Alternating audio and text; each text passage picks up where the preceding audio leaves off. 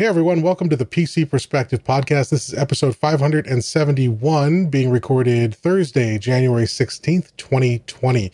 Now we've got a big show for you. We missed a couple episodes over the holidays and uh, I wasn't uh, here to do a normal show last week, so Sebastian and Josh did a mini show, uh, the lost episode 570, which were took us a while to get that sorted out. So we're uh, we're going to get that uploaded though for you uh, here shortly. The, the fireside chat.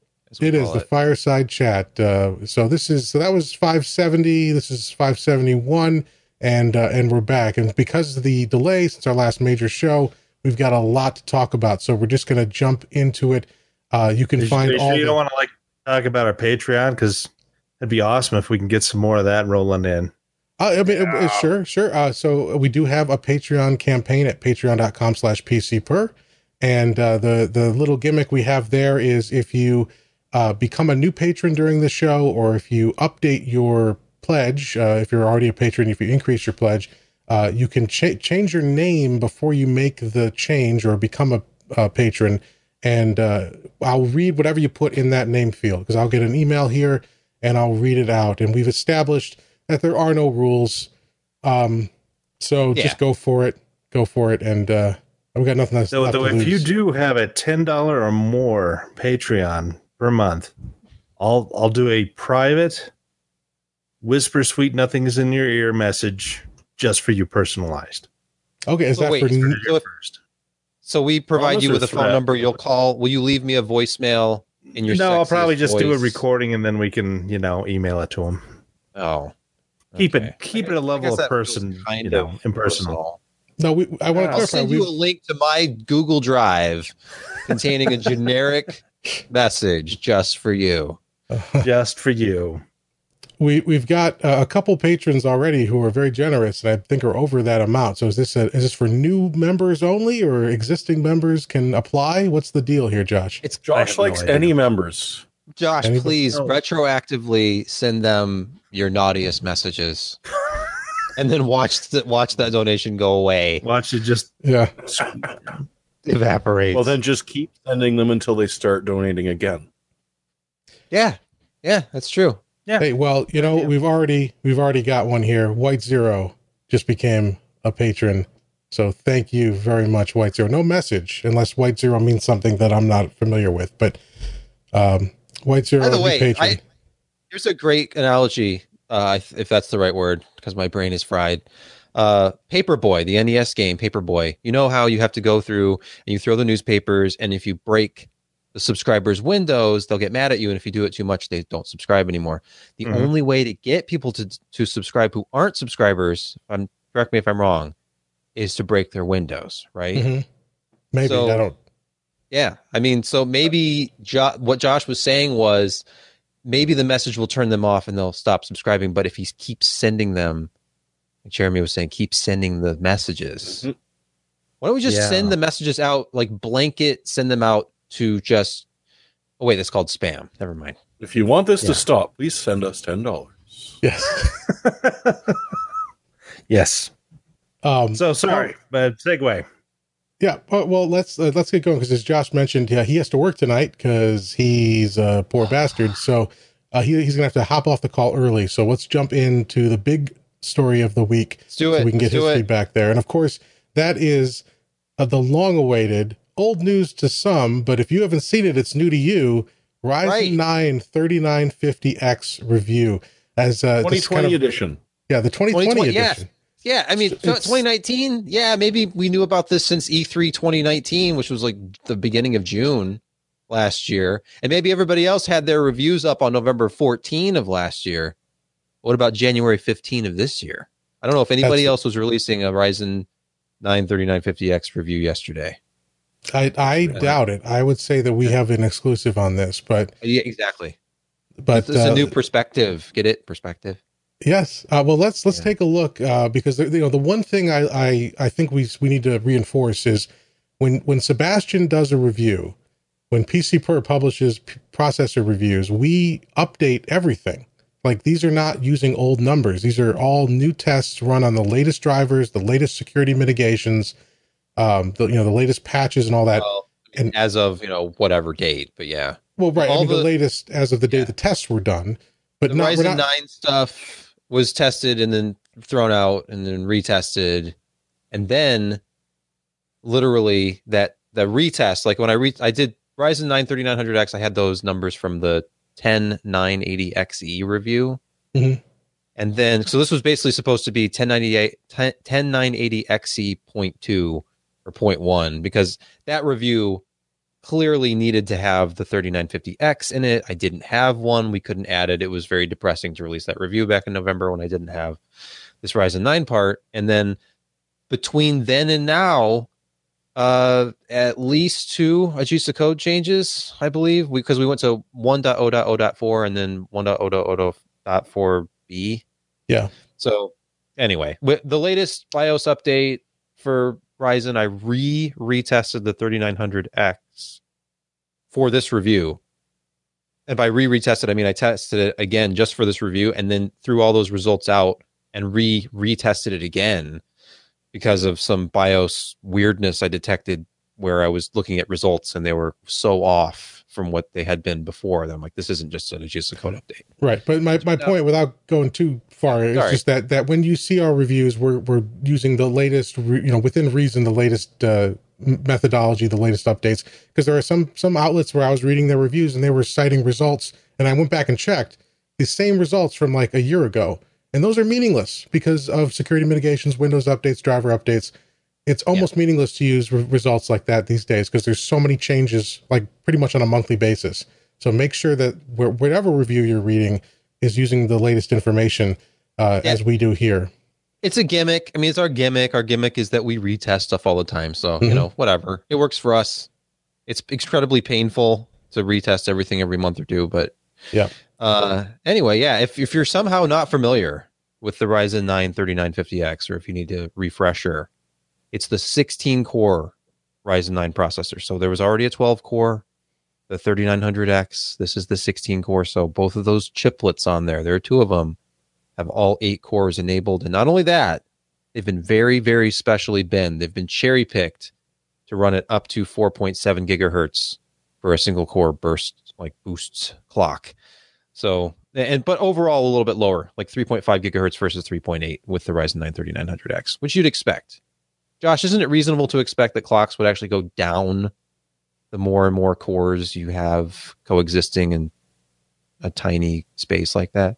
in in theory, but um we don't know the bins that they're using, you know, really. So you're going to put more stuff in, in in a substrate and more chips and more transistors that are active. Yes, uh, in theory, your your your clock speeds are supposed to go down, but um, there's enough tricks and things that they've done that it doesn't uh you know it, it doesn't scale linearly down like that it's I kind of interesting I wish everything scaled linearly, but it doesn't. yeah But you know what? If you look at Cinebench, everyone's favorite AMD benchmark, it does scale linearly. And if you look, even the 18 core behemoth, the i9 1080XE, E, you'd think that with that core advantage, that you'd have better performance from Intel. And that actually turned out really not to be the case, at least with the benchmarks I chose to use. So, uh, 3950X, even with only 16 cores, comes out on top, much better single core performance and better overall multi core performance, just higher clocks. It's got to be higher clocks. And just in any of the CPU tests, you would imagine, of course, the 3950X has four cores and eight threads on that 3900X. So if you're just comparing those two Ryzen 9 processors, you're getting a lot better performance, of course, from the one with more cores. But what was interesting to me is that it pretty consistently, like I said, was beating the thousand dollar Core i9. So good job, AMD. It's a processor that you can actually now finally start f- buying at MSRP. It's been it's come down and it's it's starting to did, have a little. did you expect them to actually have reasonable stock at msrp anytime soon No, no, I've, I I've been on this podcast complaining endlessly about it, and we talked about it being the skinniest bin. This is a joke. How could they? Why would they have to go with a higher clock speed too? And this is ridiculous. And now it's and like suddenly oh, the markets just Yeah. got yeah man you can buy Like, one I- I was getting re- eBay recommendations because, of course, I did a lot of searches for this when it wasn't available, and so I get all these alerts like, "Oh, you might like this," and it's like seven ninety nine. Buy it now. Really? There's only a fifty dollar markup on eBay now. That's when you know it's become mainstream. Pretty common. Is when, yeah, it, that doesn't even cover the eBay fees, so that they're selling that at a loss at this point. Yeah, I was I was not expecting that at all from AMD. I, I thought that it was just going to be trickle out. There'd be a couple that'd be available, and they'd be quickly snatched up, and and they'd just kind of keep it out there on the promise, and and then we'd have Zen three, and and they would be swept underneath the rug. But no, this is this is kind of their version of the ninety five ninety. Yeah. just got many of them out there. But you know, how many people Don't- buy a seven hundred fifty dollar processor? Don't compare this to the ninety five ninety. That's not fair. Come on, That was not a good part. no. um, but hey, one thing that I was looking forward to testing with this CPU was gaming because I thought, okay, this is those higher single core clocks, but then there's the lower uh, base clock speed. So what's the relationship there? And I did testing at 1080p, which I had been doing. I, I redid all these tests because I wanted 1080p high. I'd been using 1080 Ultra, thinking let's put a little bit more on the CPU than the GPU, lower the settings down a little bit. And in the first test, Far Cry 5, which is a DirectX 11 test, within a rounding, like within the margin of error, and it, it, any three benchmarks I ran, because I ended up having to run this like nine times, because it, it would literally, one of them would, one set of benchmarks would go the 3900X, and then the next set would go to the 3950X. So then I did it again just to see if it swung back the other way, and I ended up with 130.7 FPS for the 3950X and 130.3 for the 3900X, which tells you absolutely nothing. They're tied. It so there's no difference. And at that point, I'm thinking, okay, is, is somehow even at 1080 high, Far Cry 5 is completely GPU bound on an RTX 2080. So I made the decision with all these benchmarks to go back and re-benchmark them at 1280 by 720, so 720p, which is insane. And if you read the comments, at least one person was vocal about that's so unrealistic. Why would you play games at 720p with a $750 processor? It's funny because I think it was that last CPU review where I was somebody complained that testing at 1080 is still too GPU bound. You need to be testing at 720 or lower to really see the difference 40 between by 480 or go home, mate.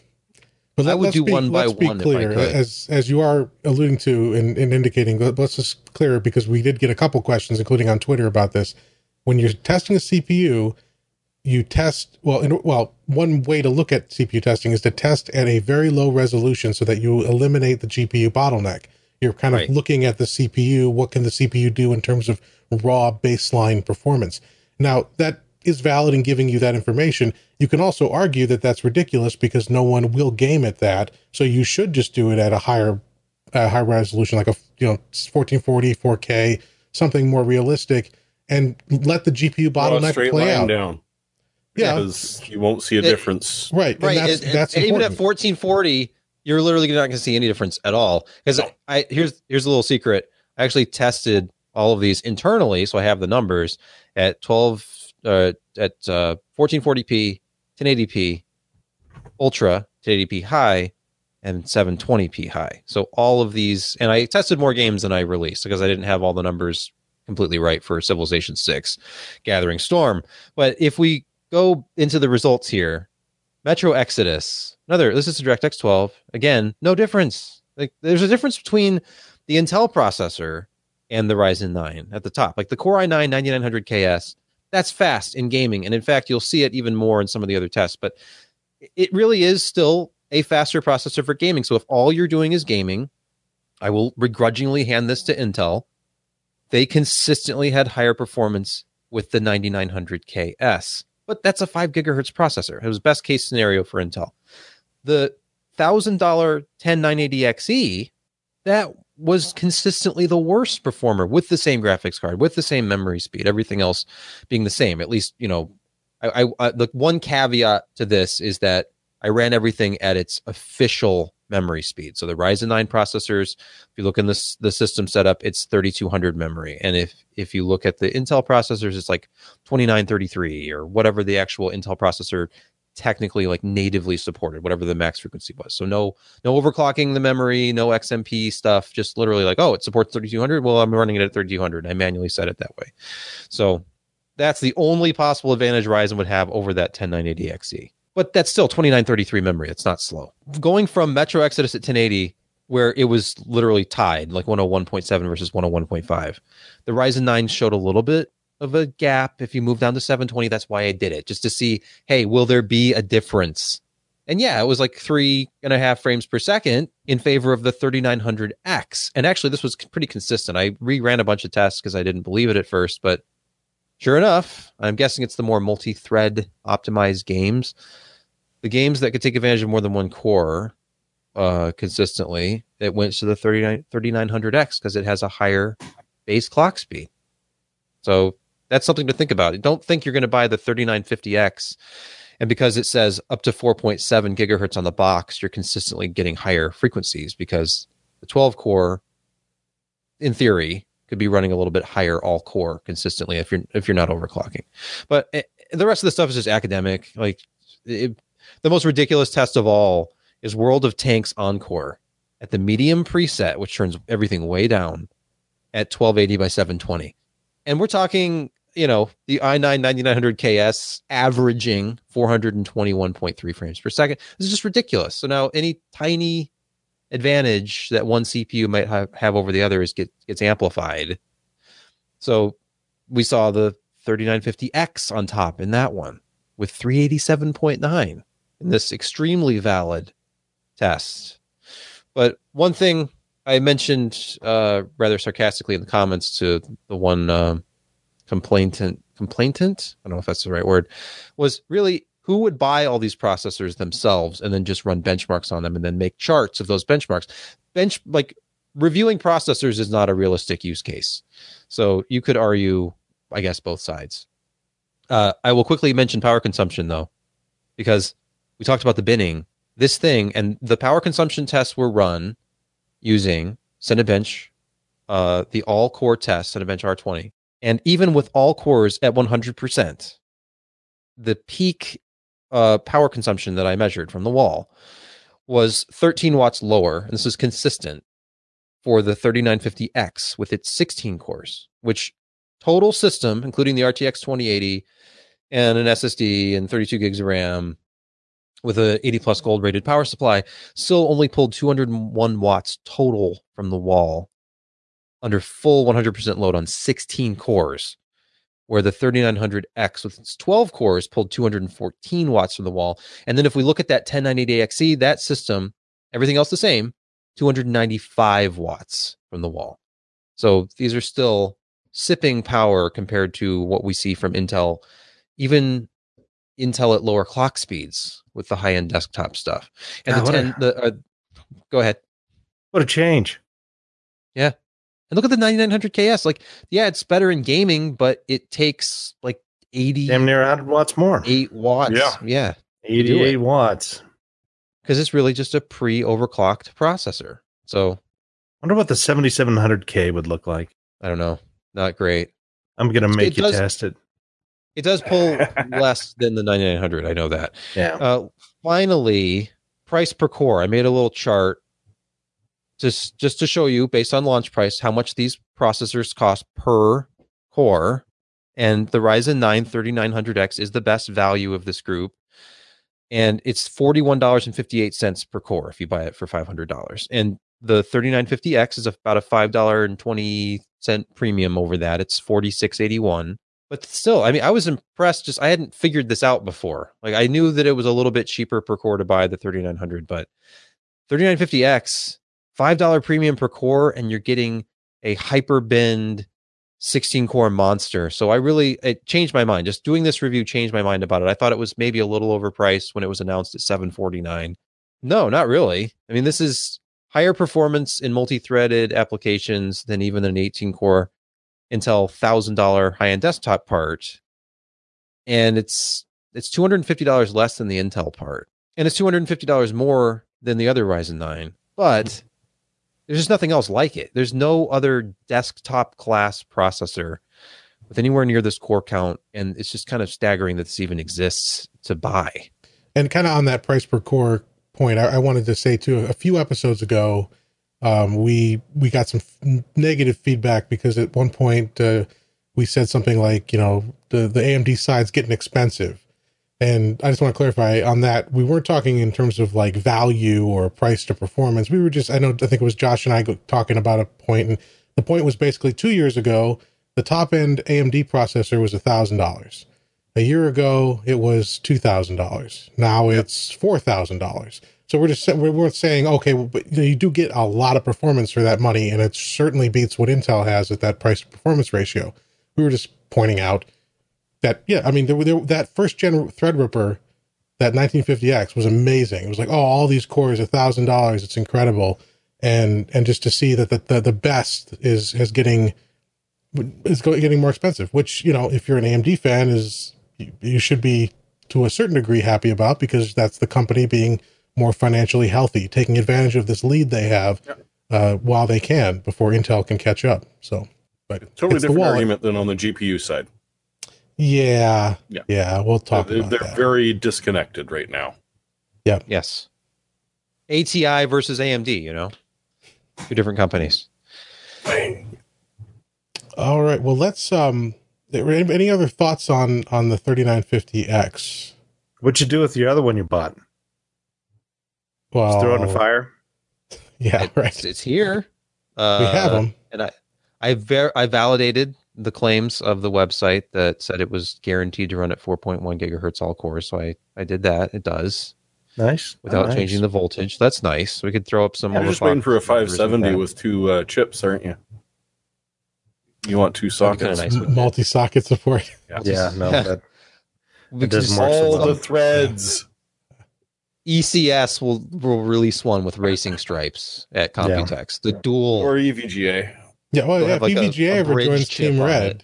Yeah. Oh so- yeah, in a big way. They'll have a new black edition. It'll be the Mhm. Yeah. X575 X2 chipset. Nah. Okay. Well, uh, check out that anymore. review, uh, the, the full 3950X review, and, and all the charts we talked about are over at PC Per. So, uh, so go check that out. And uh, we'll be having more of the belated reviews with the Threadripper Yes. 3960 and 3970. Um, yes, thank you. I yes, thank you, Jim. yeah. Uh, well, th- Well- thanks to uh, Kellen, uh, who uh, found one for us at Micro Center and was able to send it to us. So, um, uh, su- support from the whole the whole team, the whole community here to get us those processors, uh, so that Well, we can yeah, get them tested. initially, and then of course a lovely package showed up last week that was sent to me from CES. I was I was going back and forth with AMD for the last couple of months, and finally I just got a note back saying, "Good news from CES." Like, really? And I was expecting a 3950X finally, and I got this package and uh, opened it up. Like, this is a little too heavy for just a 3950X. And sure enough, there was a 3960X in there too. So we're Wow. totally hooked up now. We've got the 3950X, 3960X, 3970X. We're not on AMD's S list. You know, they sampled us. It just took a while. Yeah. But hey, and we're uh, back. just to address some of the comments, uh, we we don't we don't have a 3990X just yet, but we'll get one I don't think one way or another. does.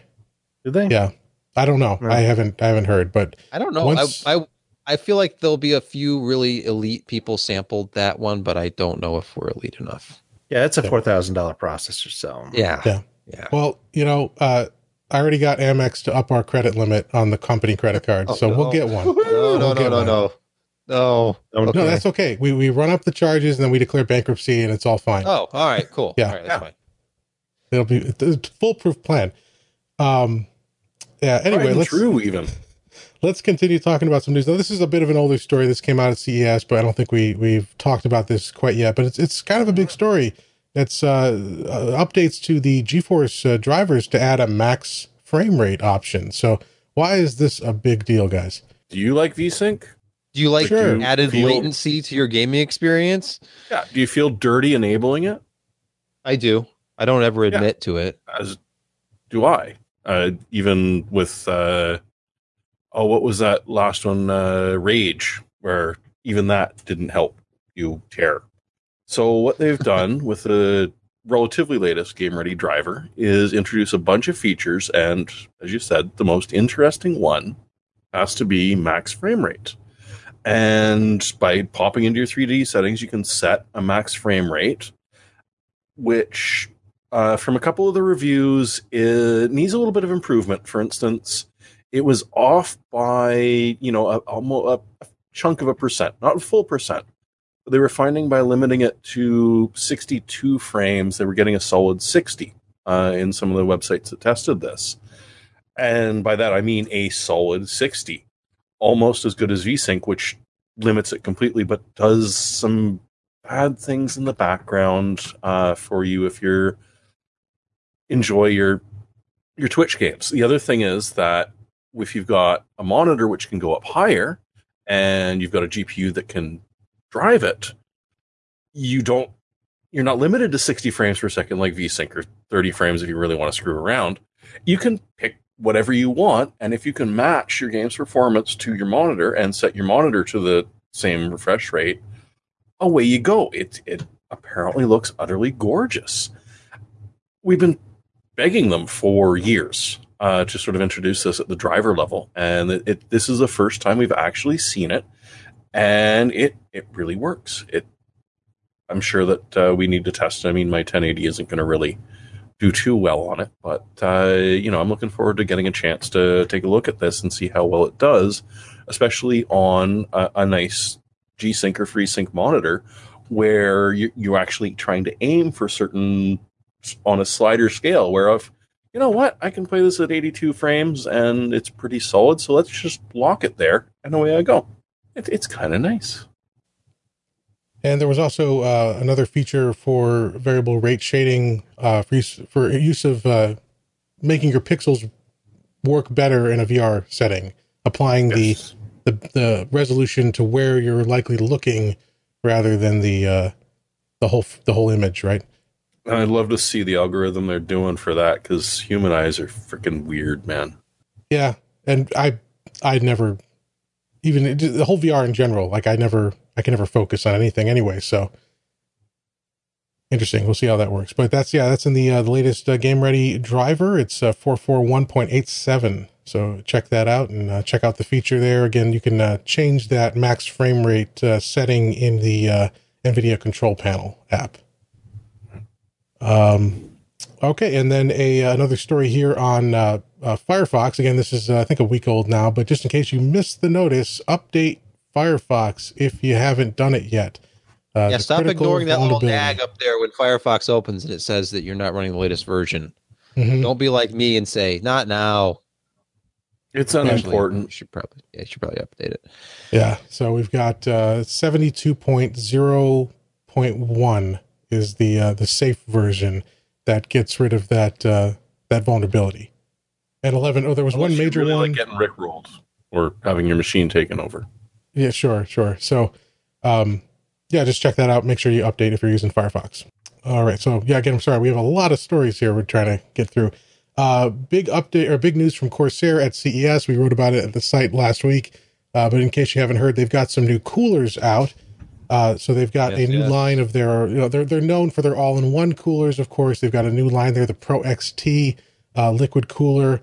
It's a uh, was a 360 um, or no, they've got different. Yeah, let's see. One is 240, 280, and 360. Yeah, okay, 240, 280, and 360. Okay, and those are priced between 120 and 160 dollars. Yeah, uh, drop in replacements for the existing, so no no price increase or anything. Just some uh some new features. I actually have one of the new ones in. I think I have the 280.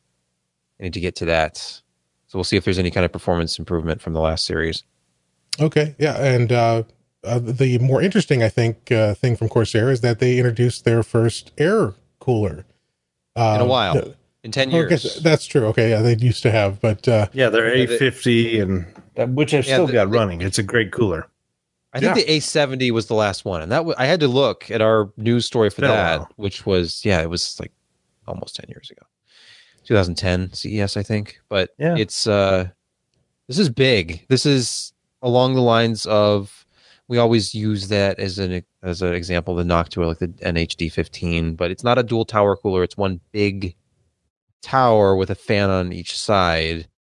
And even though it kind of looks like it in this photo, there is no uh, lighting. It's just reflecting the lighting inside the case. This is a plain kind of like no nonsense fans and a big big heat sink and this thing it weighs i think you figured it out it was 3.2 pounds this is not light it's 1460 grams 169 millimeters tall so it's uh, a Noctua D15. It's 300. It's 1320 grams. So this is this is 140 grams heavier than a D15. So we will see what the performance is like. I have one of these as well.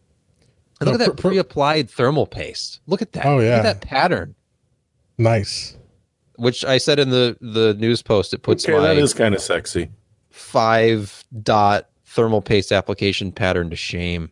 Yeah, Corsair always because they have a pre-applied thermal paste on their uh, uh, all-in-one water coolers too, and it's usually a nice, very clean, smooth layer um, that works well. But uh, this will be good for Morry's motherboard reviews, right? You know, the oversized, crazy power supply. I'm sorry, Although- supply, CPU cooler. Yeah. One of the cool things about this, though, which kind of it kind of uh, negates what what Morry does is he takes a D15 or a D, yeah, and he just showcases how incredibly large and ungangly that thing is, and does it interfere with VRMs like the heat sinks, that sort of thing. This one, the fan on each side is on this ratcheting uh, system where you just raise and lower the fan in its slider and then lock it into place. So you can just move it out of the way of tall memory and then lock it without having to reattach the fan, which sounds awesome. That's the thing I'm most excited about with this design. I'd like to test that. Let's see, what was the price on this again? 100 bucks. Hundred bucks. Yep. Very nice. Okay, and yeah, so we'll look forward to reviews uh, or at least uh, some hands-on experience uh, with these from Sebastian. Yeah, we'll just do a video it- where I just raise and lower the fans, and we'll list. It- It'll be it's a, a two-person lift, auditory man. Yeah, Yeah, Two person lift. I'll bring over and a half assistant. kilos. Fly Morry up there with his and uh, you know compare and contrast. yeah. Morry can stand here with Mm. me, like Morry, you lift that fan, and I'll lift this fan, and then we'll put some really tall RAM in there. Well, he always has that huge uh, heat sink that he takes all the pictures with with his motherboard. Yes. So, Mhm. yeah, he, he needs to bring that on. Hopefully, TSA will allow him to. You know, Hey, we're gonna Yeah. be our our credits gonna be maxed out on Threadripper processors. He's, he's gonna be greyhounding it up. TSA. Come on. Morry, we love you, and if you pay your own way, I'll even let you be on our own show. Yeah. Hey, uh, yeah, if he wants to pay his own way, he can do whatever he wants. But uh, we'll Yes, bring him up. But he's absolutely. he's he's Yeah. busting it. He's busting it. I'll help. Um, I'll, Too bad, 'cause I'll I put got him one up. those giant Noctua Threadripper air coolers as well. Mm. Uh, well, hey, well, I, I Mega Bus. They'll they'll go to Vancouver, right? God, I don't know. Um, Mega bus. yeah, it was that uh, UK bus line that opened up. At least, uh, are they still in business here? They they opened up in the states for a while. Hmm. They're like the oh, they're the Ryanair of buses, basically. Yes. Well, I, I was thinking with a name like Megabus, wasn't that like that uh, late seventies uh, TV show about the the giant super fast bus that you remember that? I don't think I I'm thinking of saw Airwolf that one. because that was a hell of No, no, it's it's uh, I'll, I'll find it, but yeah, it's a giant bus that mega bus? Megabus. I'm looking it up. I I missed that. Well, if if we can Low find cost footage, ticket. ringing a bell. From one dollar, mm-hmm. it's you can buy Yeah, a mega bus ticket Megabus. for a dollar. yeah, but you Wow. gotta you gotta And you end urinate up in out. Sarnia somehow, no matter where you started from. right? Canadian joke, you don't get it. Hey Jim, Um, let's talk about a low price GPU. Uh, is it a knockout? It's a it's a real knockout. Hey guys, remember how at CES AMD uh, slash ATI announced the new Radeon RX 5600 XT, which is this cut down 5700. It's got lower clock speeds and even though it has the same core count, but they took some of the memory away. Now it's six gigs and they cut down the memory bus from 256 to 192. So that's the new $279 Radeon card. So, what does NVIDIA have to say about this? Well, they sort of quietly lowered the price of the RTX 2060 to 299, where it had been 249. Or I'm sorry, 349. Now it is 299. And then EVGA releases this product called the KO, which and I wasn't this isn't my my take. Like they aren't this is not something clever headline I came up with. Let me quote EVGA's actual marketing page for this product. Quote The new EVGA GeForce RTX 2060 KO is here to knock out the competition at a value you cannot pass up. End quote. And knockout was in all caps, by the way. So the competition is obviously that 5600 XT. And by knocking $20 off the price of the newly price dropped RTX 2060, they've they've created a product that matches the price but has measurably higher performance. Like a, an RTX 2060 is going to be a higher performing part than the RX 5600 XT. It just has to be. Look at the. I mean, there's just no. There's no competition. AMD themselves pitted it against a 1660 Ti on all of their charts. That 10% advantage that they were advertising at CES will be gone at this price point if RTX 2060s are available in the market for the same price. So I feel like I don't know. I will I will poll the group here. Do you think 279 is an appropriate price for the RX 5600 XT even without the existence of a $279 2060? You can't overstate the value of PCI 4.0. No, brother. Okay. I mean, if it was a f- uh, eight connection like the 5500 XT is, and there were stories like uh, it's I can't remember who did it first, but if you took the 5500 XT four gigabyte version and put it in a memory constrained situation where it had to start using system memory in in place of VRAM, uh, it would start to it, the performance would be a lot better if you had a PCIe 4 motherboard like an X570 motherboard. Mhm. So because the pipe is just bigger between system memory and the card. I don't think that's a realistic scenario, so I never did any of that testing to validate it because I'm like, of course, if you exceed the frame buffer of a graphics card, your performance goes down. Do we not remember the lessons taught to us by NVIDIA with the three and a half No. gigabyte uh, 970? No, So, we I- I remember don't- nothing. we don't even want to play that game with this generation but yeah but i i feel like ati slash amd they charge as much as they possibly can for these gpus and then they argue well if you pit it up against the thing that costs the same from nvidia and they did that with the radeon 7 and it was like trading blows with the rtx 2080 at the time and it, they were both $699 cards. So depending on the game, one might have slightly better performance than the other. Okay, but then they were ignoring the fact that you know they don't have hardware ray tracing support, which is you know of debatable importance, et cetera, et cetera, et cetera. You can go down this road where you debate both of them. Like, do you need 16 gigabytes of frame buffer? No. And then they said, well, there are these scenarios where you actually can use more than eight gigabytes, and For Mark, anyway at- yeah and at, Yeah. at some point at some point it just became kind of ridiculous and the product was eol'd basically as soon as the rx 5700 xt came out because the 5700 xt was within like 5% of the performance of that card for you know 400 450 dollars so I, I i look at this announcement and the two things i think of immediately are that the radeon card is probably too expensive and needs to drop down to 259 and why the hell does the GTX 1660 Ti exist? That's the other thing I think of. If you're selling an RTX 2060 for 279 after a $20 instant rebate, why would you keep the 1660 Ti on the market at 279? And then of course I say that and I looked it up and I added a screenshot to the review or the news post because there's already a $20 blanket rebate across the board on the on the 1660 Ti. So I suspect that 259.99 will be the new price of the 1660 Ti and that the RTX 2060 will settle somewhere between 279 and 299. But I feel like AMD has to do something with the pricing of these GPUs because it's just not I sensible. no. They they kill it on the CPU side. They're absolutely crushing it. Yep. They have the best value in enthusiast desktop. Period.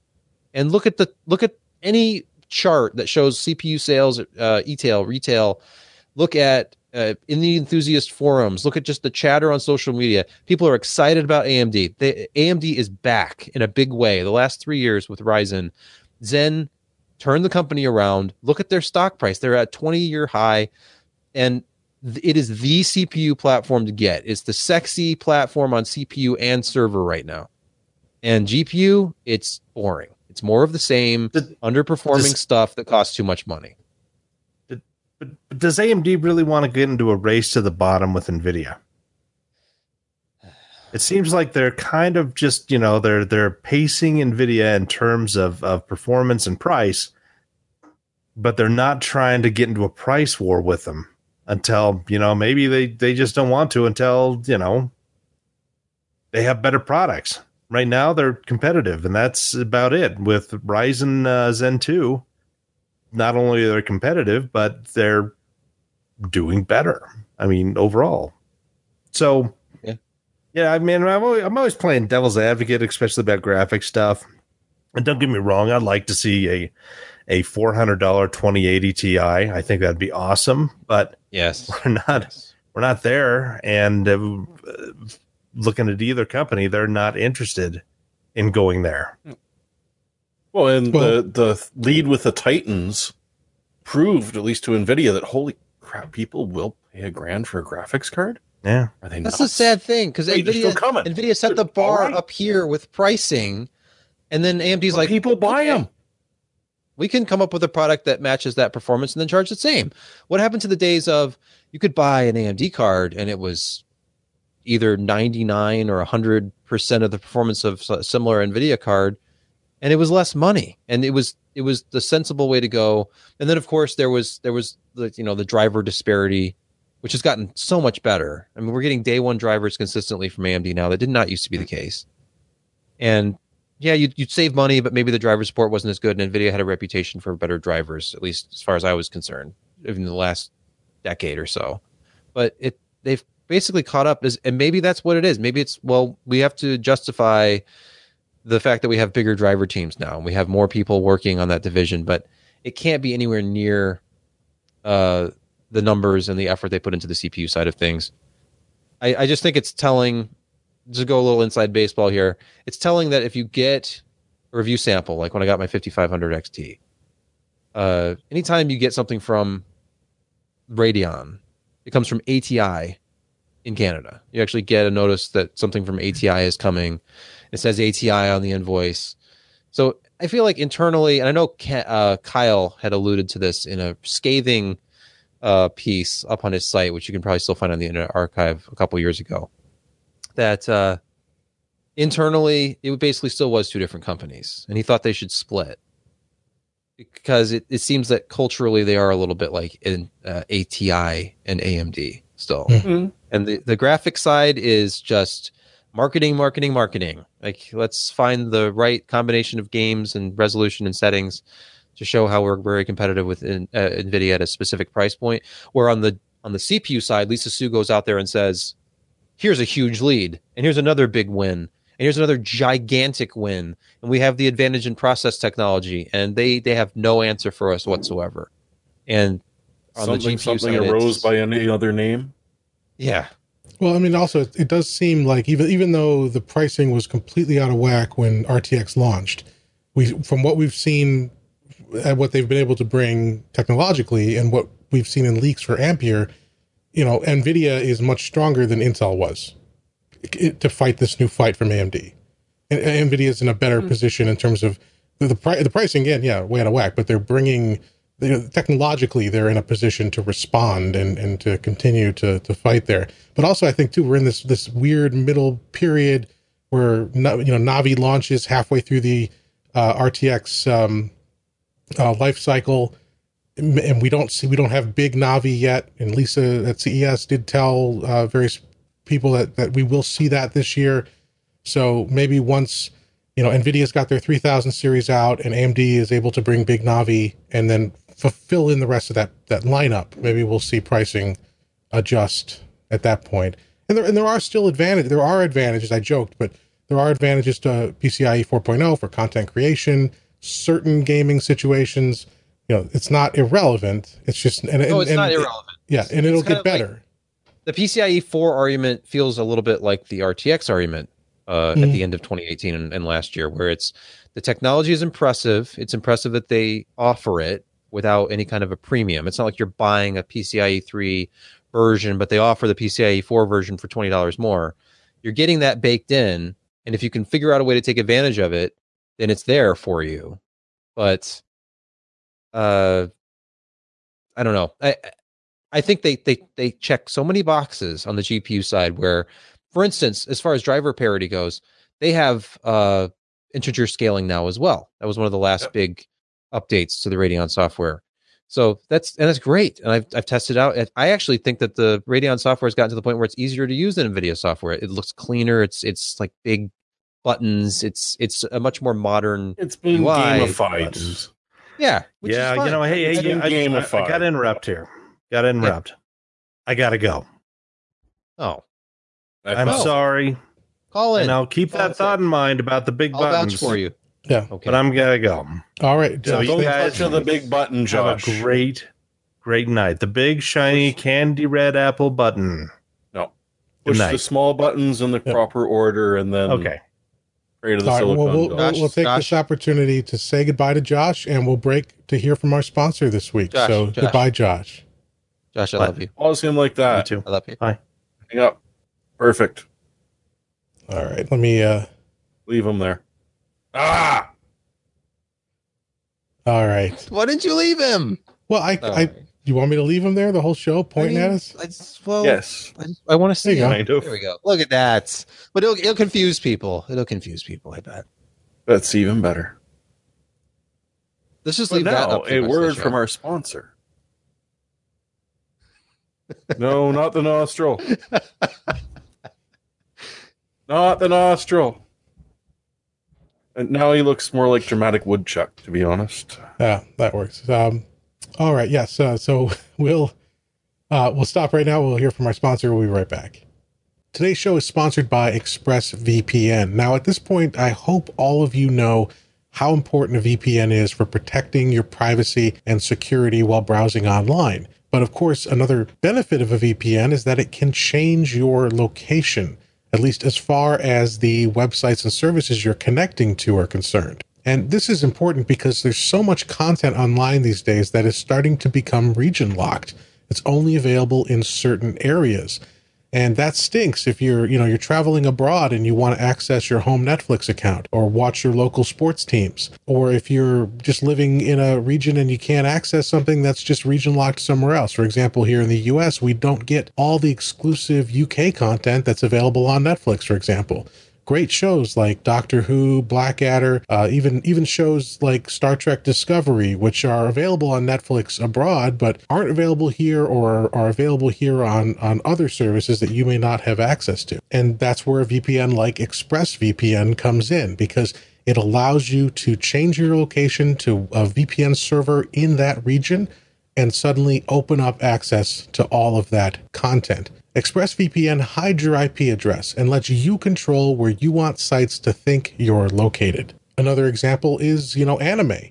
If you like anime, there's there's obviously anime services here in the US, but there's a ton of content in Japan. And ExpressVPN has servers in Japan all over the world. Pretty much any country you could think of, you're going to be able to find an ExpressVPN server there that's going to give you a fast connection to all that content. And not just Netflix, it's Hulu, BBC iPlayer, YouTube. It works great for all of these services. Now, of course, any VPN service can can do this, but the reason I choose ExpressVPN and I've been an ExpressVPN customer for over 3 years now is because they have that great availability with all of those servers in all of those regions and they're fast. When I first started looking at VPN services uh, about 3 years ago, I ex- compared a bunch of them and by far and consistently regardless of server that I chose and region, ExpressVPN was the fastest. You're not going to be bottlenecked because that's that's the key factor with with VPNs is it it gives you all that security and all these features by routing your traffic through them. And that makes them the bottleneck. So it doesn't matter if you've got gigabit fiber at your house, if your VPN service is, you know, at dial-up speeds, that's what your experience is going to be. So you need your your VPN service to be fast, and ExpressVPN is the fastest that I've used. And that means especially when considering media playback. There's no buffering, there's there's no lag. You can stream at HD, at UHD. You know, you still need a fast internet connection at your at your source, but ExpressVPN is not going to be your bottleneck. And of course, ExpressVPN is also compatible with all of your devices, not just your your PC or Mac. It works with your phones, your consoles, smart TVs, and more. So, like I said, I've been a happy paying ExpressVPN customer for years, and we really want you to check it out. And we've got a great offer for you here. If you go to expressvpn.com slash pcper, you can get an extra three months of service when you sign up for a 12 month plan. So that's 15 months for the price of 12. expressvpn.com slash pcper. Support the show, watch what you want when you want, and get all of those great protection and privacy features that a quality VPN brings you with ExpressVPN. expressvpn.com slash pcper for three free months. All right, back to the show. All right, and we're back, and uh, yeah, Josh uh, is with us in spirit in the upper right box. If you're watching the video version, if you're Or he listening- may actually be with us. He could just be. He could be trying to fake us out here. True, us. he can hold incredibly still for long periods Yes. of time. Yes. So Took Guardians of the Galaxy way too close to heart. yeah, but uh, let's continue on with. Or actually, were there any other closing thoughts on on the uh, uh, the 2060 KO? Well, I was It's going to say, uh, yeah, it is a knockout. I was going to say, and it's it's a bit of a lead into the next one, is that Nvidia was at one point a one trick pony, uh, and that gave them an advantage, oh, especially over AMD, who's trying to do two things at once, but also over Intel that was spreading themselves all over the place. But it's not that they've not be spread out; it's just that they've realized that what they've been developing for the longest time has a whole bunch more applications, which is why we're seeing the HPC stuff, the uh, the, the deep learning for cars, the various ways that they're expanding in non-consumer ways, which gives them some fairly deep pockets to, you know, stand make a stand against uh, AMD or at least the ATI part of it, as we were sort of discussing with uh, how the graphics cards go. But now comes the rub: is that Intel is nudging in on AMD's territory too on the graphics side, which is something that we're not used to seeing, but Ryan is very proud of. Uh, as we do still talk to him, and he does find us very amusing. But uh, one of the things I ran into was the uh, Razer Blade Stealth. The there is a specific model, uh, which is the So the Shroud was it called? version is the Kentucky Shroud model. no. No, it's not powered by a Kentucky Shroud, strangely enough. The Mercury White model comes with an i7 1065 G7. So one of those configurable ones that goes from 15 watt to 25 watt. They've chosen to leave it at 15 watt. But they're selling it as a gaming laptop. Now, any of the other Razer Blade Stealth 13s have a a 1060 or a 1650 in them rather. This one doesn't there is no discrete GPU in this gaming laptop. You know what the scary thing is? For the vast majority of people who, you know, don't really go more demanding than, uh, say, Overwatch or Fortnite, you can hit 60 frames a second no problem on this this bloody under two kilo laptop. It's like one and a half kilo.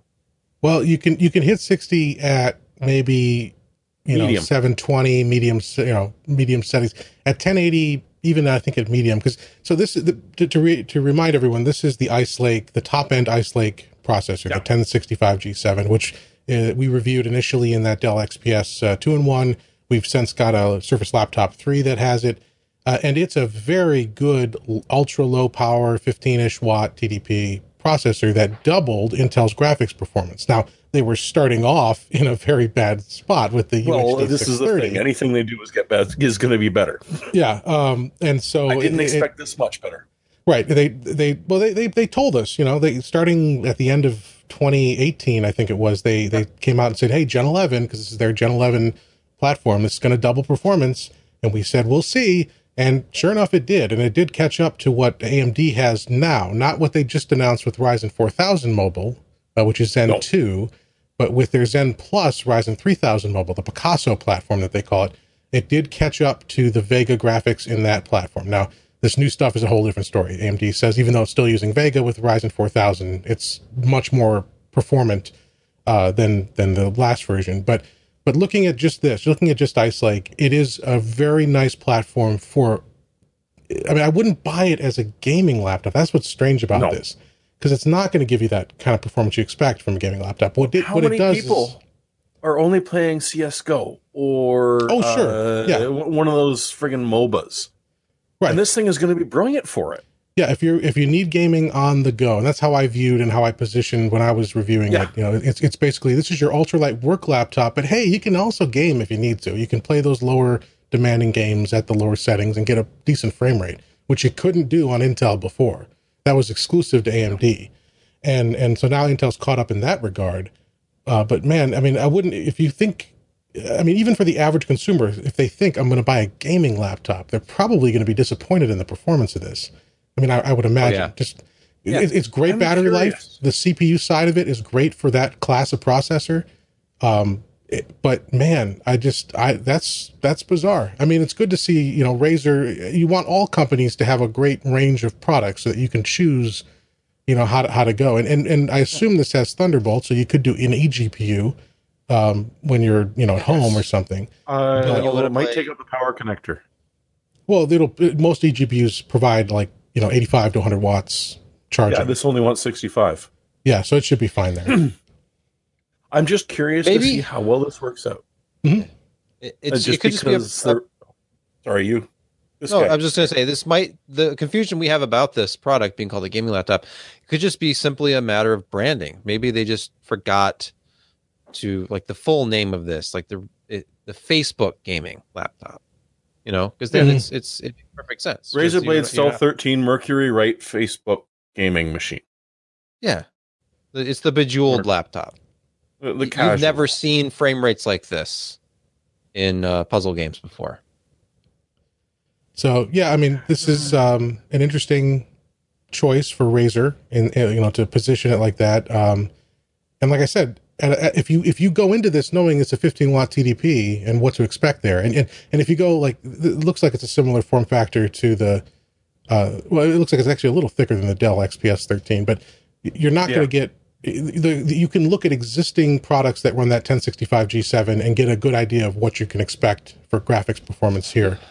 Uh, Isn't but part of the problem with this because I, I have two points to make, and I, I know I talked too much already, but I always, even on a thin light, even on a business laptop, I'm always frustrated in certain circumstances with a lack of really good display output support. So if you have a, a more powerful GPU, even if you're not using it for gaming, you typically have greater display support, like multiple, like 4K 60 display output or something like that.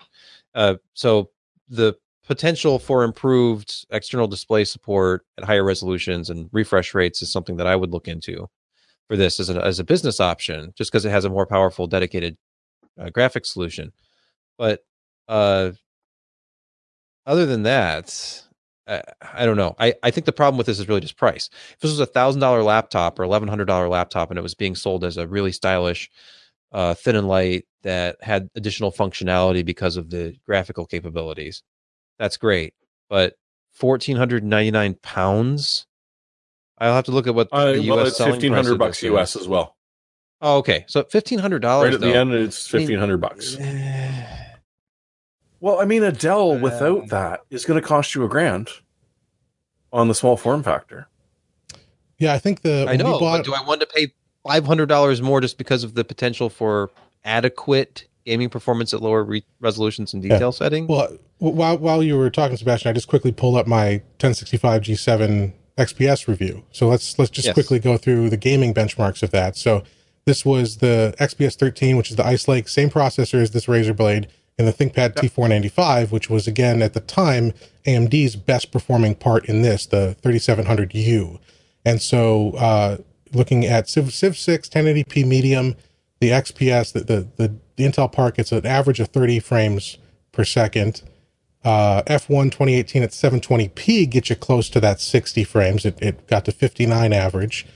Um, 1080p F1 down to 40. Far Cry 5 at 20. Again, a Well, 1080p ex- and low, but it's a big game. that. Yeah. Grand Theft Auto 5 at 1080p low, 43. Uh, you know, between, well, the, the different passes of the benchmark between 43 and 55. Yeah, but that's playable. Yeah, that is playable. You're right. And, it, and considering where it came from on Whiskey Lake before this, Yeah. that's a huge leap. Um, but again, not not 60. You're not really hitting 60 in any of these games. Although again, these are bigger games. Okay, here, okay. Here's Rocket League, 1080p on the performance preset with Rocket League, 76 frames per second. So there you go. If you're a Rocket League player, if you're as Jeremy said, mobile player, um, World of Warships, 67. Um, so yeah, there, there there are there are some games, but I just uh, you, I really hope whoever goes into this to buy this Razer knows what they're getting, um, and doesn't just think Well, gaming won't. laptop I can play AAA games at acceptable frame rates because that's not the case. Because one of the, the kickers is that they'll go in and they'll look at the Razer Blade Stealth 13 and there'll be three models. yeah, And that's this one's kind of cheap. This one's really expensive. And this one, holy crap, that's really expensive. What you're looking at is this one and two that have the 1650 in it, one that has a 4K monitor, one that doesn't. Yeah. All the same branding. I've run into people who bitched and screamed when they dropped, you know, 15, 2000 bucks on a gaming laptop and it's heavy. I can't play it because the battery dies in no time at all. And when I actually really want to do something that's hard, it's not actually that good.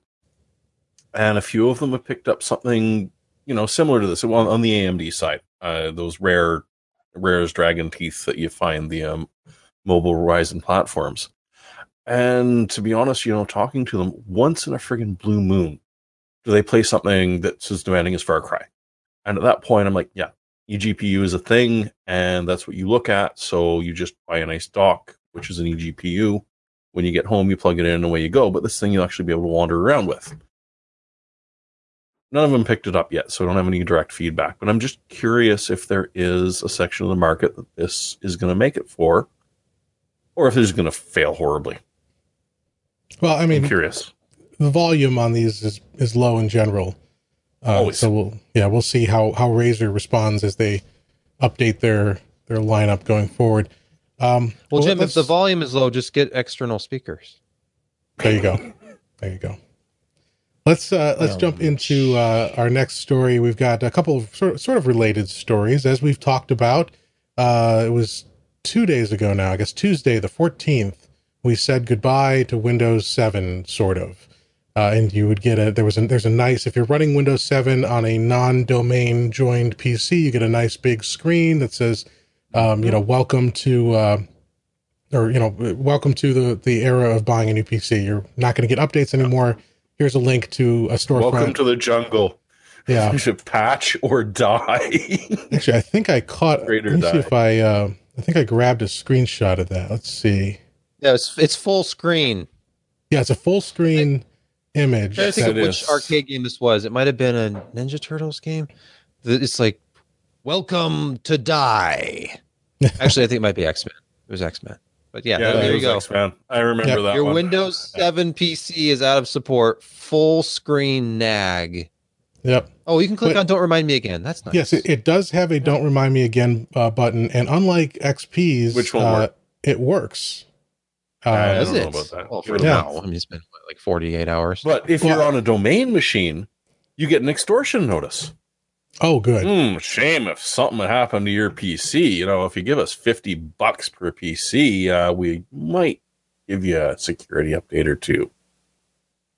yeah but you know we we've seen this coming and uh You'd be surprised how many people were in denial well i mean and it- are still.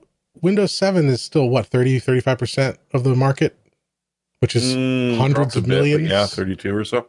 Yeah it's, it's it's it's it's hundreds of millions of systems worldwide and and so it is a big a, a, you know a big a big install base that's now going to have to decide whether to upgrade or, or to go forge it and, and count count on the fact that Microsoft or, or the risk of whether Microsoft will release updates if some huge issue becomes uh You know what's the apparent. funniest part about this? just about every single bank machine that you ever used in your life is running Windows 7 POS Hmm. or the, the light. It, At, it, at least it they've literally upgraded from is. XP embedded. Yeah, for a while it was Yes, XP. well, I mean, On- when when Microsoft essentially just said, you know what, we're just not going to let XP embedded boot anymore. okay. That was what forced them to go. Can I just say, in a somewhat tangentially related uh, topic, uh, we were just talking about. Um, what were we just talking about? You know what? Uh, cut away from me, Jim. Kill it. Kill it. I forgot what I was going to say. Something. What was I going to say? I'll think about it. Ah, ah, ah. Oh, uh, we're talking about um, market share, and we were talking like you mentioned Windows 7 being still like 30% of the market. Uh, I was talking to Patrick today on Twitch, and we brought up the Steam hardware survey results. A couple interesting things. One, uh, 1080p monitors have dropped about 10% since the last time I looked. They used to be about 80%, down to Really? 69, 69%. And 1440p rising. It was at 6.74%. It's almost 7% of the market now. But a solid 8% of the market is still 1366 by 768. What was interesting though, looking at these numbers and how, of course, if you look at the top 10 graphics cards, it's like NVIDIA, NVIDIA, NVIDIA, Intel, NVIDIA, Intel. And then I think it's the RX 570 that's the first AMD card to show up. And AMD has cried foul about Steam hardware survey results before. And I remember, I don't remember who it was, if it was Scott or who it was who was talking about this with AMD, but something about internet cafes in China, like uh, when you log in, it creates like the new user logs in and it creates another instance of a new system, which then gets logged by Steam as a new computer. So then there's another Intel powered system with an NVIDIA GPU. For example. Yeah, Well, that- I that's a- mean, Well, that is an And what's issue that interesting- Steam allegedly fixed, but it may be back. Mm, AMD says they didn't really fix it. And then if you look at the latest do it Steam by MAC survey, address, and I mean, come on. Chinese Simplified has taken over as the most common language used by Steam users. 37%. It's only 30% English and then everything else. So it's just One, kind of that seems way too low, and two, how did it take so long? I, I don't know, but it, it's it's taken over. I mean, th- th- there is that that factor, and I, I have seen reports. I mean, th- that that was a legitimate issue with with the way that they were counting these internet cafes, which are are they're foreign to to me at least. I don't know of any around here that are like gaming PC gaming cafes, but in parts of the world like China and in Europe and some places, they they are huge, and those are probably going to be Intel machines, and they're going to have a lot of traffic, and so if they keep racking those up, that can skew the statistics. Steam did say they fixed it. This I think was two years ago, but I've seen reports that it's pot- potentially back. There are questions about the Chinese, a surge in Chinese users, um, and so yeah, I mean, you, you have to take it as just a data point. You can't you can't take Steam surveys as the uh, the be all end all of, of No. the But on the plus side, a lot of them are getting beyond the Great Firewall of China. So hey, awesome. Well, is Steam Yeah, Because otherwise, we wouldn't. Oh well, everything is blocked if they want it. Well, everything's monitored. I was just wondering. I wasn't sure if Steam was officially Oh, I don't blocked, Using a but VPN but- service, and they're just you know spoofing their VPN. they could. They could use something like ExpressVPN. Mm-hmm. Anyway, um, so Did you know that Microsoft is going to become carbon negative? yes. manipulating those energy credits, huh? Uh, yeah, the, They're going to give back getting rid of every little Windows Seven. Ever used. Yeah. By getting rid of Windows was- Seven and by getting rid of Basic Edge, that they're going to become carbon negative. Well, Those were that's- so inefficient for carbon neutrality. Really. it was. I mean, look at that Way to ugly go. icon, and look at the beautiful Ah, I just went through this before the podcast. It was Those sharp edges, like they're not they're they're not aerodynamic at all. Well, of course, as, we're talking about, is is the the official launch of the Chromium based Edge browser, Edge Two, the new Edge, Credge, however you want to call it. Uh, we've we've heard about this for months. They had a, a public beta come out at some point, I think middle of last year, and uh, I know, and I've been testing it on a variety of platforms because that's the one distinction. Now that it's based on Chromium, it's kind of multi-platform. The original Edge that launched with Windows 10 is exclusive to Windows 10 and now this will work on Windows 10, Windows 7, Mac, um, and it's it's an interesting uh, uh, move by Microsoft. Will it work on Obviously, Chromium? um, I, I, you know, I don't know. I mean, uh, there's no official package for it, but you could get like on. Uh, there might be a way to hack it into your Chromebook because Chrome runs on your Chrome OS, so maybe. So why can't Chrome run on it?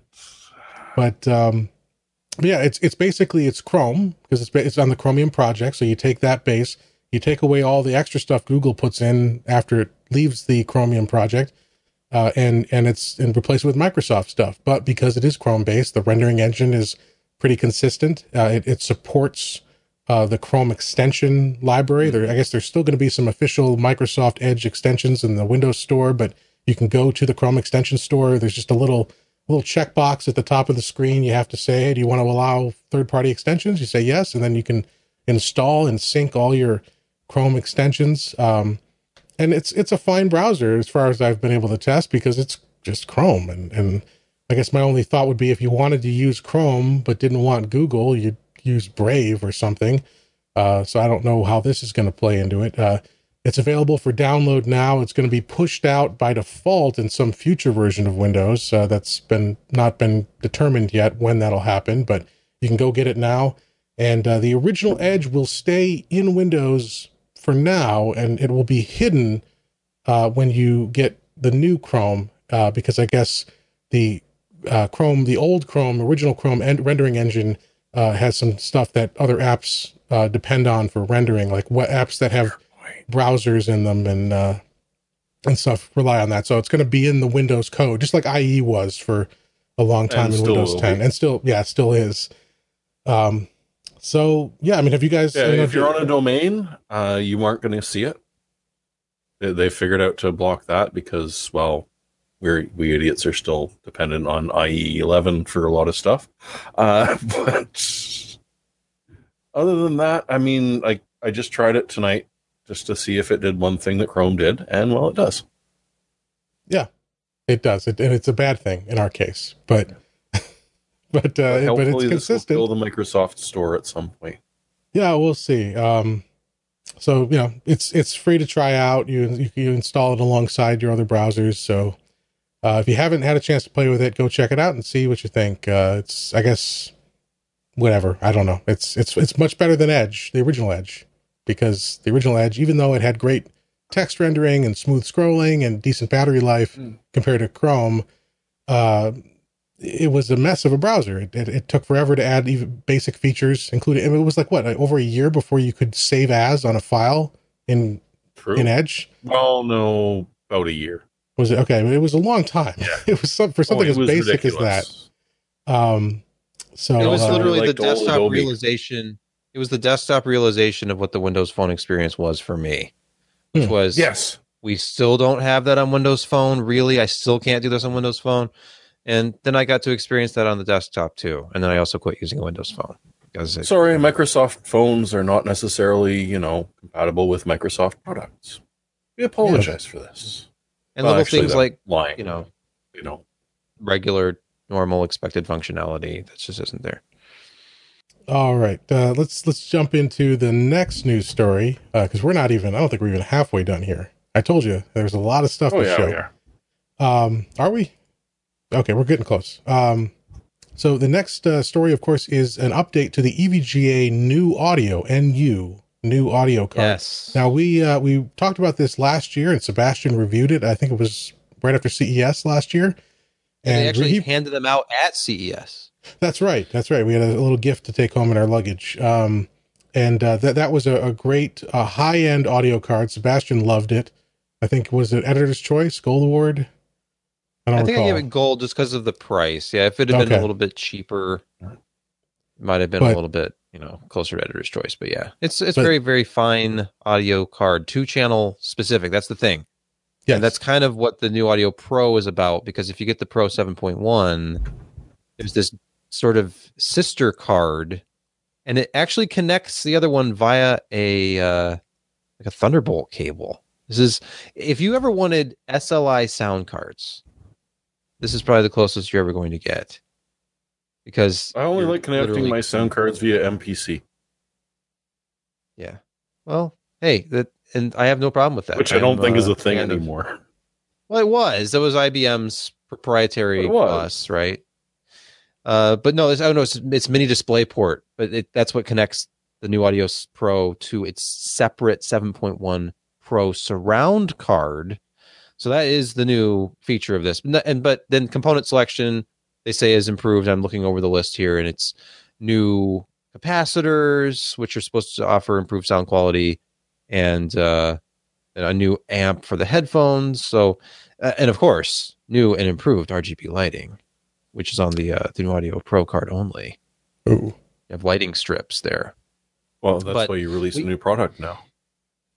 And I, I have one. I have one of these new cards. It is still sealed in the box because I've been busy, but I will be unwrapping that and getting to that along with some other reviews here this month. But I'm excited to hear what any audible changes there might be. It was such a solid card before, though. If you don't have to list, you don't have to, you know, trust me on this one. I think the consensus was as an extremely good headphone amp, very very good two channel audio, rivaling separates like little desktop separates. If you buy like a hundred dollar DAC and a hundred dollar headphone amp and put them on your desk, it's about that level of sound quality for about the same price. So it's like two hundred bucks for one of these sound cards, but you get about a two hundred dollar experience compared to separates. So it, it's cool to be able to integrate that into a system.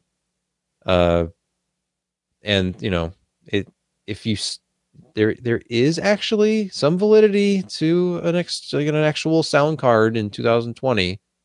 You you have to trust me on this mm. because the the amp is very very clean and very very low noise compared to onboard audio, but it is a tough sell. It's tough to say two hundred dollars for a hmm. sound card. Well, that was that was last year. This is Right. three hundred. Yeah, That's this right. is Well, I mean that's if you want both. That's if you want the seven point one and Not hey, it's out of Right. Yeah. stock, so they're going like crazy. yeah i mean this it's uh get on a waiting list uh if you have to i can't say that i haven't tested it yet but i will i'll let you know what i think Good. and it again it's one of those things where you have to temper everything with i know it's a sound card i know it's 2020 and i know that every motherboard even the cheapest ones have 7.1 sound but motherboard multi-channel audio probably not that great I'll, I'll be curious to know what they're using for surround on this like if it has like the same chip in it as a like a home theater receiver and it's got amazing channel separation all that kind of stuff but No, it We'll could see. be. Well, I mean, at least it can probably provide channel separation. It does have Mhm. one gigantic Achilles heel, though. which is It's not PCIe 4.0. you know it's true I mean, if you're going to release Never- a sound card in this day and age, AMD users are just going to be disappointed. I'll, i'd have to look through the specs to know this but it's oh. 2.0. i I bet uh it could support even higher bitrate audio if they're using uh us or not usb here's the thing though i'll have to see if this is still the case the original one was actually a usb device that was bridged to That's pci right, express so we'd I asked them not at think so on this one. Is it possible you could release a mobile version of this? Because it'd be great if it was as USB as an option. Like, oh, you know, it's a possibility. And then, of course, it comes out and it's still a PCIe. But that's that's when you get. Well, let's see. Uh, yeah, I don't see anything about that. Well, it's cleaner. Keep everything wow. inside the case. No additional power cords. Everything's cleaner, right? Simpler. Mhm, mhm. Small form factor If you've got the need ears not for apply. Yes. Hey, and If- you can even you can do this ultra small form factor as long as you don't need a discrete video card. If you're just making yourself a little audio playback and recording box. I, I thought about doing this. I actually wanted to do a build last year, kind of fell apart, but I was going to do a thin mini ITX with integrated graphics and then a NU Audio card and make a like a home media server, kind of a music server, all in one thing with two 10 terabyte drives in it. And uh, you know, thin mini ITX is hard to find these days. It's even harder to find with a PCI Express slot. You have to go back in time to previous generation Intel chipsets to even get like a by four PCIe slot, and then you'd have to use like a 90 degree angle adapter, and it's complicated.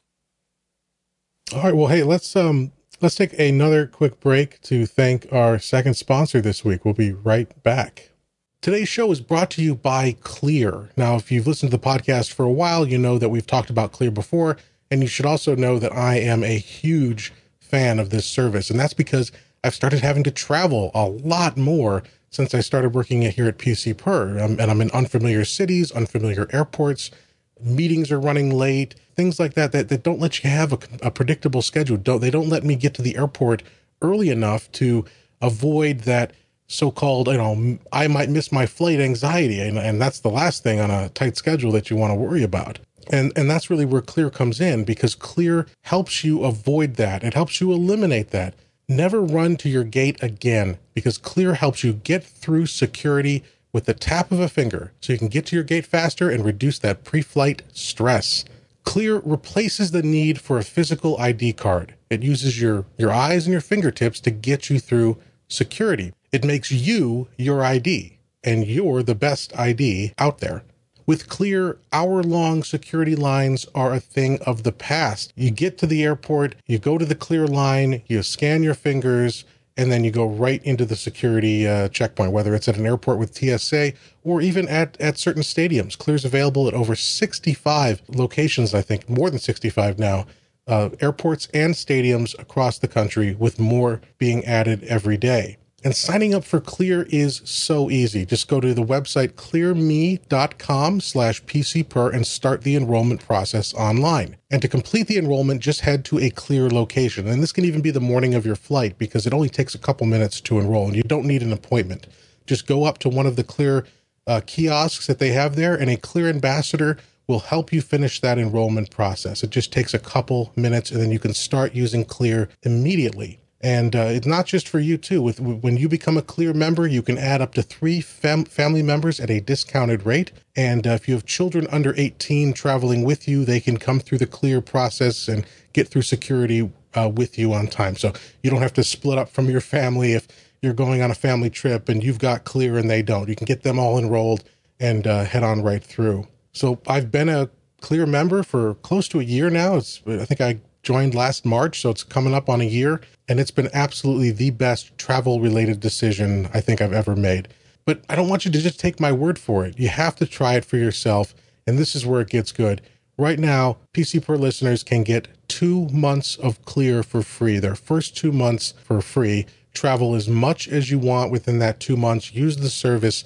See how amazing it can be, how much better it can make your travel. Just head to clearme.com slash PC per. That's C L E A R M E dot com slash PC per. Clearme.com slash PC per. And use offer code PC per when you sign up, and you'll get your first two months for free. Clearme.com slash PC per. All right, back to the show. And we're back. Let's jump into the reviews. Uh, we've got a number of them here that we kind of queued up over the last couple weeks starting off with a uh, review of the ThinkPad T490S uh, from Sebastian here. He says it's thin and light, done right. So tell us about and this. And I didn't, I didn't just say that because it rhymes, although that was ninety percent of the motivation there. This was probably my favorite laptop of 2019, and so even though I completed all the testing on this way back in August and sent it back, I was sitting on all these results and pictures and notes about my usage experience and stuff, and I was pouring over this stuff. Like, you know what? This was really great. And I didn't find anything I liked better the rest of the year. And we got a specific version of this, which had the low power full HD display. They one of the things about these T490 and 490S laptops is they come in multiple display uh, versions. So you can get high resolution displays with uh, HDR support. You can get lower resolution displays like a full HD. And then there was the full HD low power variant, which I think Notebook Check was, they were guessing it was an IGZO, but IGZO has a different subpixel pattern. So I'm not so sure about that. But it has kind of that IGZO look. And if you don't know what IGZO is, it's this different technology. It's kind of like somewhere between IPS and OLED, I guess, to oversimplify mm. and probably be technically incorrect at the same time but it it's very very rich looking color more so than your typical LCD experience. So the display looked great, input was great. It was it's just a little bit thicker than an X series ThinkPad, so you have just a bit more key travel. Uh, the trackpad is a good size. I had no issues with that at all as far as accuracy. No kind of like drag issues or latency that I noticed at all using the trackpad. And it has the the nub, the track point on there as well with physical like left right click buttons above the touchpad if you want that. No physical touchpad buttons, which I'm fine with because I always just tap to click. Or uh, you can obviously register clicks um, on the pad. Uh, it's the classic ThinkPad keyboard, like brought back. Yeah, the, the closest big experience I've had to this particular keyboard was my ThinkPad Yoga S1, that first generation, like in 2013, 2014, when that came out, has the exact same feel, same key travel, same slightly concave keycaps, even though they look like chiclet keycaps, they have a little bit of a texture to them, a little bit of a concave. So they're they're comfortable to type on. Your fingers kind of find the home row and you're typing without looking, and at least I was. I, I love this keyboard. And it's it's It backlit. upsets it's me every time they change it. backlighting. Yeah. Well, and you know what? And speaking of changes, this doesn't have any of those annoying changes that some of the X series had. Like this is a full width keyboard, physical escape button, no going on there. And the other big thing about this, even though it's a thin and light, and the S, this is the T90 T490S, which is a slimmer version of the T490, still has some legitimate I/O on it.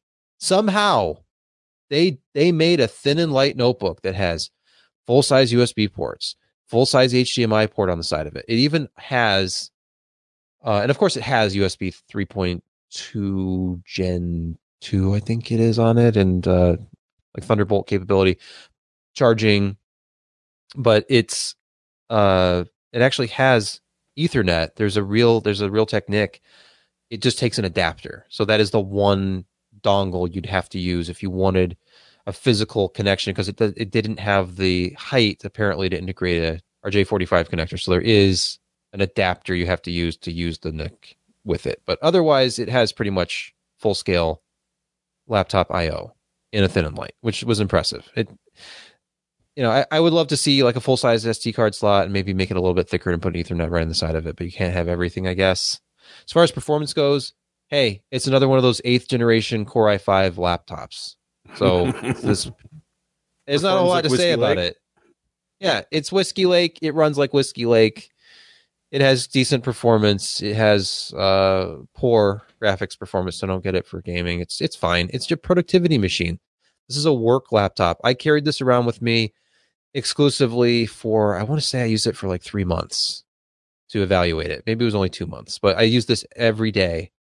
Threw it in my bag, took it with me, and it held up great. It's like the materials they use with these are very strong. It looks nice. It feels nice. The screen was outstanding. The battery life was great. Both battery tests I ran on this were over 14 hours. The video test and the uh, office productivity test with PC Mark, there are new battery tests in that suite. 14 plus hours. And it, in daily use, it was like a day and a half, two day laptop per charge if I wasn't using it like super heavy. So I I thought it was outstanding. And the only So problem, Non-gaming laptop cost yeah, non seventeen hundred dollars. Yeah, yeah. That's the problem. I think that uh, low power full HD display kind of adds a little bit to the price. Ah, fair, but jeez. Yeah. It's it's expensive, and you, yeah. There's no way around it. I was like, oh, you know, for around maybe eleven hundred dollars or so, because I'm thinking this doesn't have like Yeah. the ultra slim build quality of the X series, like which I kind of like because X series laptops, and it's been a year or two, but you could take the like the lid of the laptop and you could kind of like bend it and you could make the display like kind of freak Mhm. out, and it was a little unnerving. It's like this is a two thousand dollar laptop, and I'm like putting hot spots on the LCD screen, but these are a little bit thicker. the The lid is stronger. But it, this thing is hyper light. I should have mentioned that. It's very, very light. Not to that Z lightness, that sub two pound laptop that feels like a plastic shell. This is just a bit heavier than that, but it's still it's just over two pounds, and it's it feels almost too light. It, it's almost it's unsettling how light it is at first. You get used to it, but definitely appreciate it if you're carrying it in a bag. So I think you're partly paying for that lightness as well. But uh, check Lenovo's store because as we've talked about with the various Lenovo's we've reviewed, their store is weird. They're always running a sale. Oh, God, yeah. like there's the MSRP is meaningless. There's always some like they had a Halloween sale and they had a Hanukkah sale and a Thanksgiving sale and a, so just check their store um, and and look for those coupon codes and because the pricing is always in flux, unfortunately. Uh, but the, Yeah, but it and- sta- and I will starts at eleven ninety nine. You can get into yeah, the it, system. yeah, for that's that. that's down Yeah. from when I did the review. I think it was thirteen ninety nine and up when I did the Mm-hmm. Review. I swear I've seen one of the variants of this as low as seven ninety nine, but I think that was the non S model. And they Yeah. have they have an AMD variant of the T four ninety series as well, which is a T four ninety five. Oh, So they have all that's what sorts that's what we tested options. for the Picasso testing. The, the oh Ryzen right, three yeah. mobile. No, that's thicker. That is thicker. It's not the same. It's not as thin as this one, uh, but it's a similar. It's got the I think the same keyboard. It's got this, you know good port Mm. selection. So Mm. good options there. Well, thicker isn't necessarily better. Some some of us like thicker because Yeah. you can I- attach certain things. Yeah, yeah. I, I like more girth than a laptop. I, I can't Yeah. Mhm. can't overstate that. All right. Um, next up, we've got a uh, motherboard review. Uh, Morry's back. He took he was on a little bit of a hiatus, but he's back with an X570E gaming uh, motherboard from Asus. It's the ROG Strix X570E.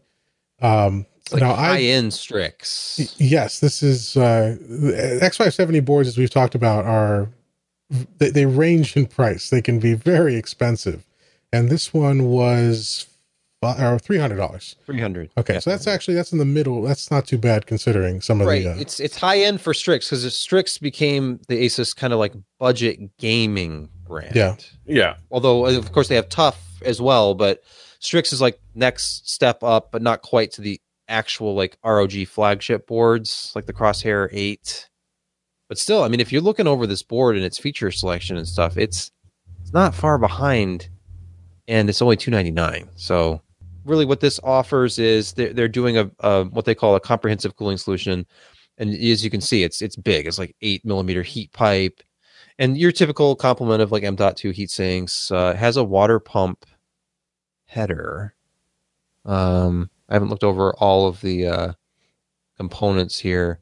I know that networking was one of their uh, key features because they have 2.5 gigabit LAN along with your gigabit Ethernet, which is Intel Ethernet, and then uh, 802.11ax with MU-MIMO, and it's like high-end audio, other features. Uh, you can check out the review for the complete, very comprehensive list of all the features and specifications here.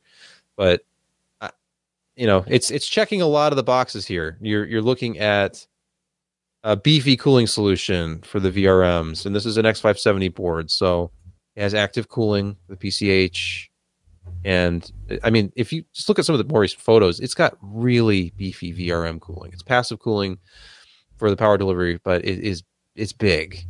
So if you have any kind of airflow at all, it's going to keep that nice and cool. And he was impressed with this board overall too. I will say, like he thought this was a super premium board. Uh, feature selection is great. Build quality was very good. Performance was very good. And I'm, I'm struggling to remember if he had any complaints about this at all. I think even CMOS Well, he, he loved the CMOS placement, Yeah, but that was uh, good. The problem was that because of the way that they placed the CMOS battery, if you populate all of your X16, it blocks the X1, which we all use constantly. Oh.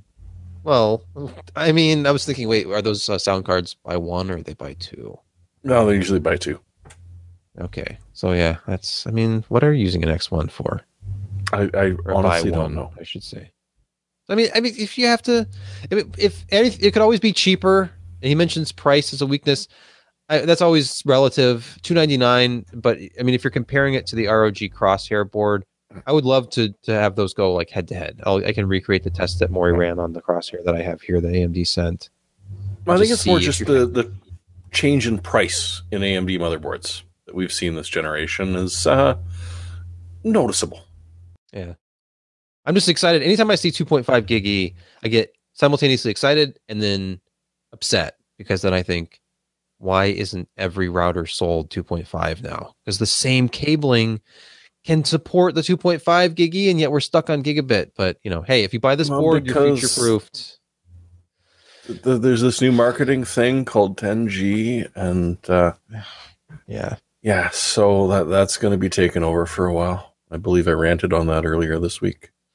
we've we've had the promise of 10 gig E for years now. I remember when. Well, no, but this the- is just because office- DOCSIS 4 in theory can hit that, but won't, and now Yeah. they're branding it as that, and it, it's just wonderful. Someone from Edelman emailed me about it, and I just didn't believe them. Hey, we love Edelman because Well, we do, but we know who they are. Uh, yeah. But anyway, yeah, it got the gold award for Morry, which is, you know, he's pretty hard on stuff, so that's very good. And he had virtually nothing bad to say about it except for like that little thing about the PCIe. And he wasn't so he wasn't sold on the two two ninety nine price tag. But hey, you know these things are relative. Yeah, and of course, as you know, uh, Morry's reviews are always incredibly detailed.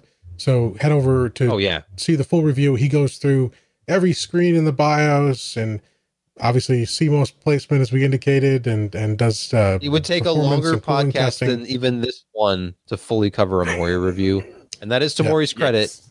And thank God he puts these into the system himself. I would still be inputting this if I Yeah. was doing it.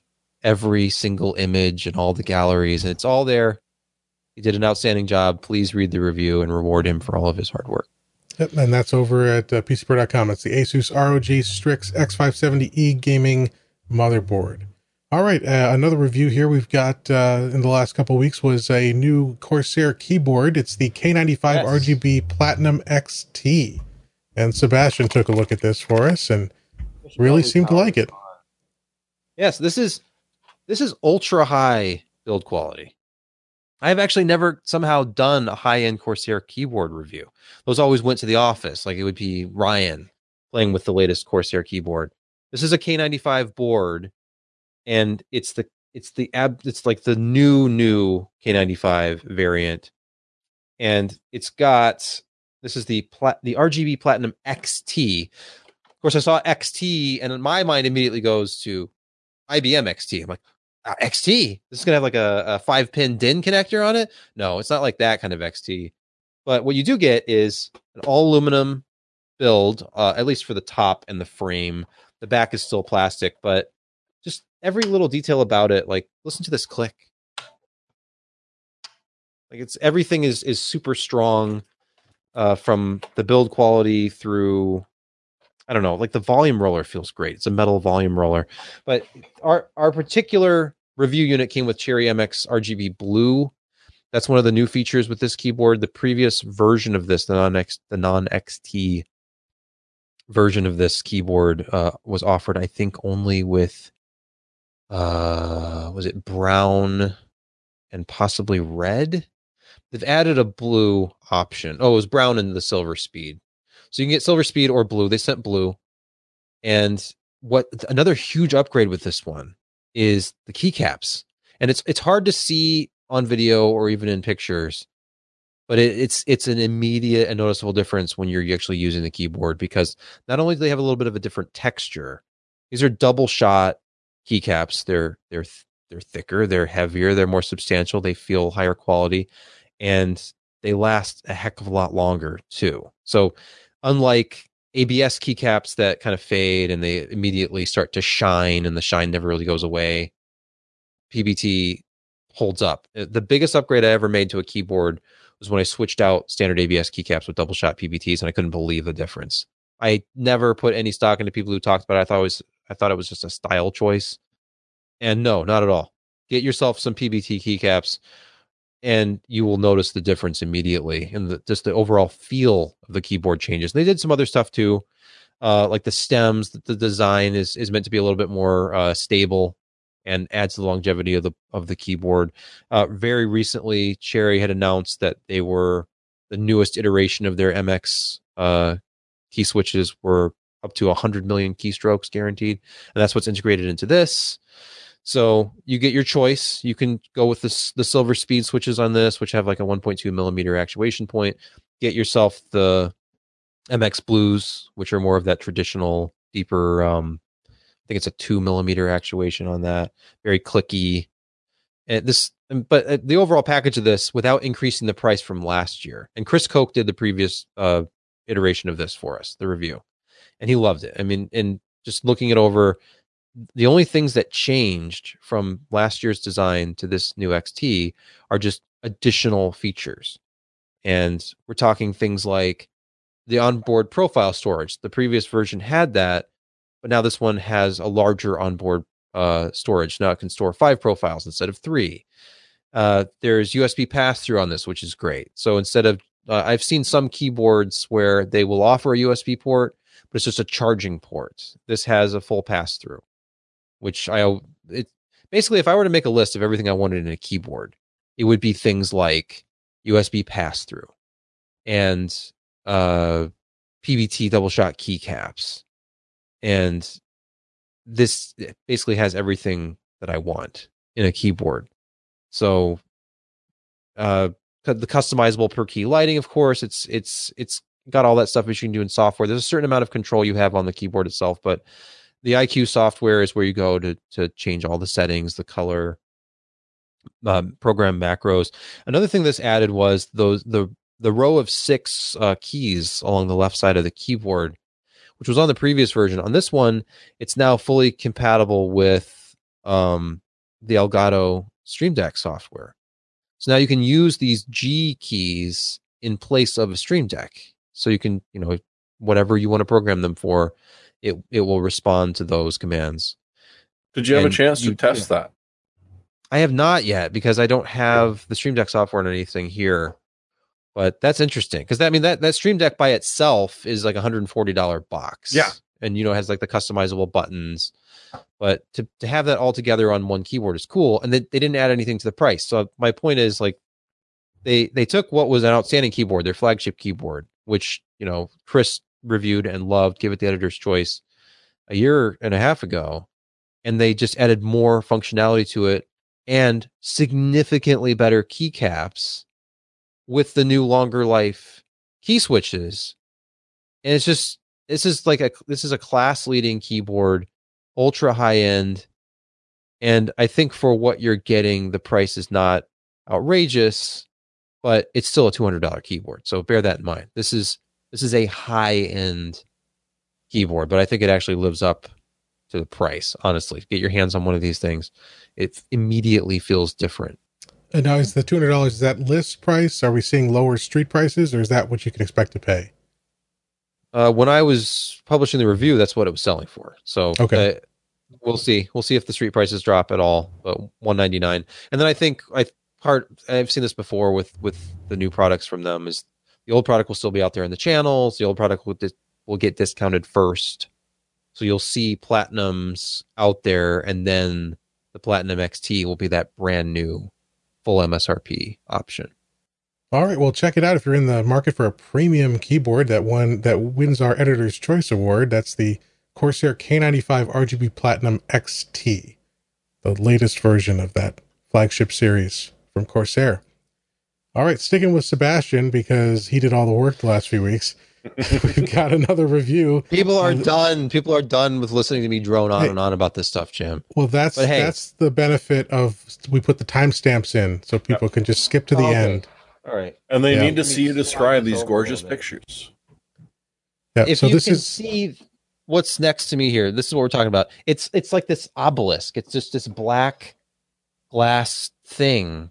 But this is this is the LD03, Silverstone's newest Lucid Series case.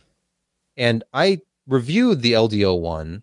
I saw it at CES a couple years ago now, and it was interesting. I mean, it was kind of this this high class, like a sort of lifestyle take on a computer case where it was glass panels on all the sides but it was really big for mini ITX. It was kind of your, it was actually a micro ATX compatible case. This is very different. It's in the same family, but it's really totally different imagining of this idea. The only thing it has in common with the first Lucid Series case is the fact that it has three glass side panels. But as you can see in the pictures, if you're watching the video, this, or if you read along with the review, it has these asymmetrical panels and then there's vents all over the place. There, the, there's a huge vent on the top, huge vent on the bottom. There's a vent on the back for the PSU, and then the the darts, the sort of plastic dart uh, design on all the side panels has vents along the on the top and bottom, and it's it's it's so much more ventilated than you might think for a case that has three glass side panels because they're not completely encompassing the sides, and the thermal uh, design of this case is different too because it's vertical. So it draws in hot air or it draws in cool air from the bottom and then it rises up through and is drawn out the top. Comes with two fans out of the box. It has a bottom fan and a top fan. so you get really great airflow. I ended up moving out the bottom fan and putting a radiator down there just because I wanted all the cool air to hit the radiator first. And I put in the EVGA, it was the GTX or the RTX, sorry, 2080 Super hybrid card that's like semi liquid cooled. Hmm. So that Which still went in there, no to fit in. Oh yeah, and, and here's the thing: I should have done this, but I was just like real quick. Let me drop in my mini ITX test system, which already has like a, a 92 millimeter air cooler on it, and I just put this all together real quick. And then as I'm doing the testing, and I realized, you know, honestly, and the fit of the radiator was there was room to spare. I could have easily put a 120 radiator in the top and bottom, and had the CPU liquid cooled and the GPU liquid cooled. This case screams for custom cooling, like liquid cooling. So I should at some point put a Corsair, uh, like the Hydro uh, Hydro series, Hydro X series liquid cooling in here, but uh, just you know, kind of a combination of all the things we've seen from Silverstone over the years. Like the it has a lot of Raven DNA in it, so it has the rotated motherboard design, and so all the I/O comes out the top of the case and is directed back out the top.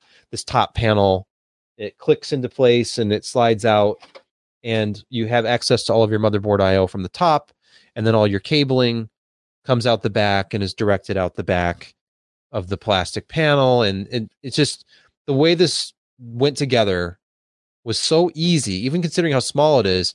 And this is not a tiny case when you look at the actual uh, volume of the case. The internal volume of the case is pretty high. It's like 25 liters, but it has a small footprint because it's it's just kind of a about a 12 inch square on your desk. So it the the the functionality is excellent. The only the only complaint I had of any kind was just that out of the box, the the default fans are not quiet. They're just fixed speed fans. And if you put some quieter or PWM fans and set it to a lower fan, like a speed, it would be very, very quiet. But this particular system ran at like 37, 38 decibels all the time. So get yourself a quiet fan or two, and you have a lot more flexibility with cooling than you might think. There is actually more room in this case for big CPU coolers than most full size cases. It's something like 190 millimeter height limit. So, I mean, you can put anything mm. in here. And it just seems like I, I didn't even touch, like, scratch the surface of what you could do with this case. And I put a RTX 2080 Super in here. And, you know, I only put in a Core i5 processor because that's what I had set up with my mini ITX board from that LD01 review because I wanted to compare CPU temps with the same cooler and the same CPU from case to case. And it was a huge improvement in thermals. So they have a great thermal design here. Think of how effective the Apple trash can was, as ridiculous as it was. And yes, I know that everything kind of ran hot in there, but it worked. And this is taking that same thermal idea of let's just use natural convection to our advantage here. All the hot air is going to naturally rise, draw cool in from cool air in from the bottom, have good airflow, plenty of ventilation, and push it all out the top. And it, it really works. So I highly recommend this case if you have $119 to spend and are interested in a mini ITX build that actually gives you flexibility to use whatever big air cooler you want or go liquid, use full size GPUs.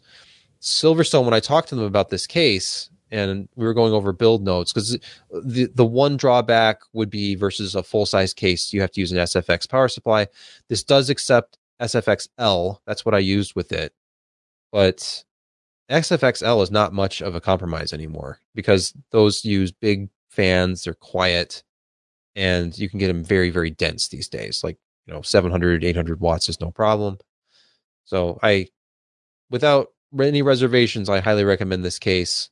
It's even for the money. 119 may sound like a lot, but this is kind of a this is a high end case. It's kind of like that keyboard. You're not buying this if you're on a budget. You're buying a 40 or 50 dollar case if you're on a budget.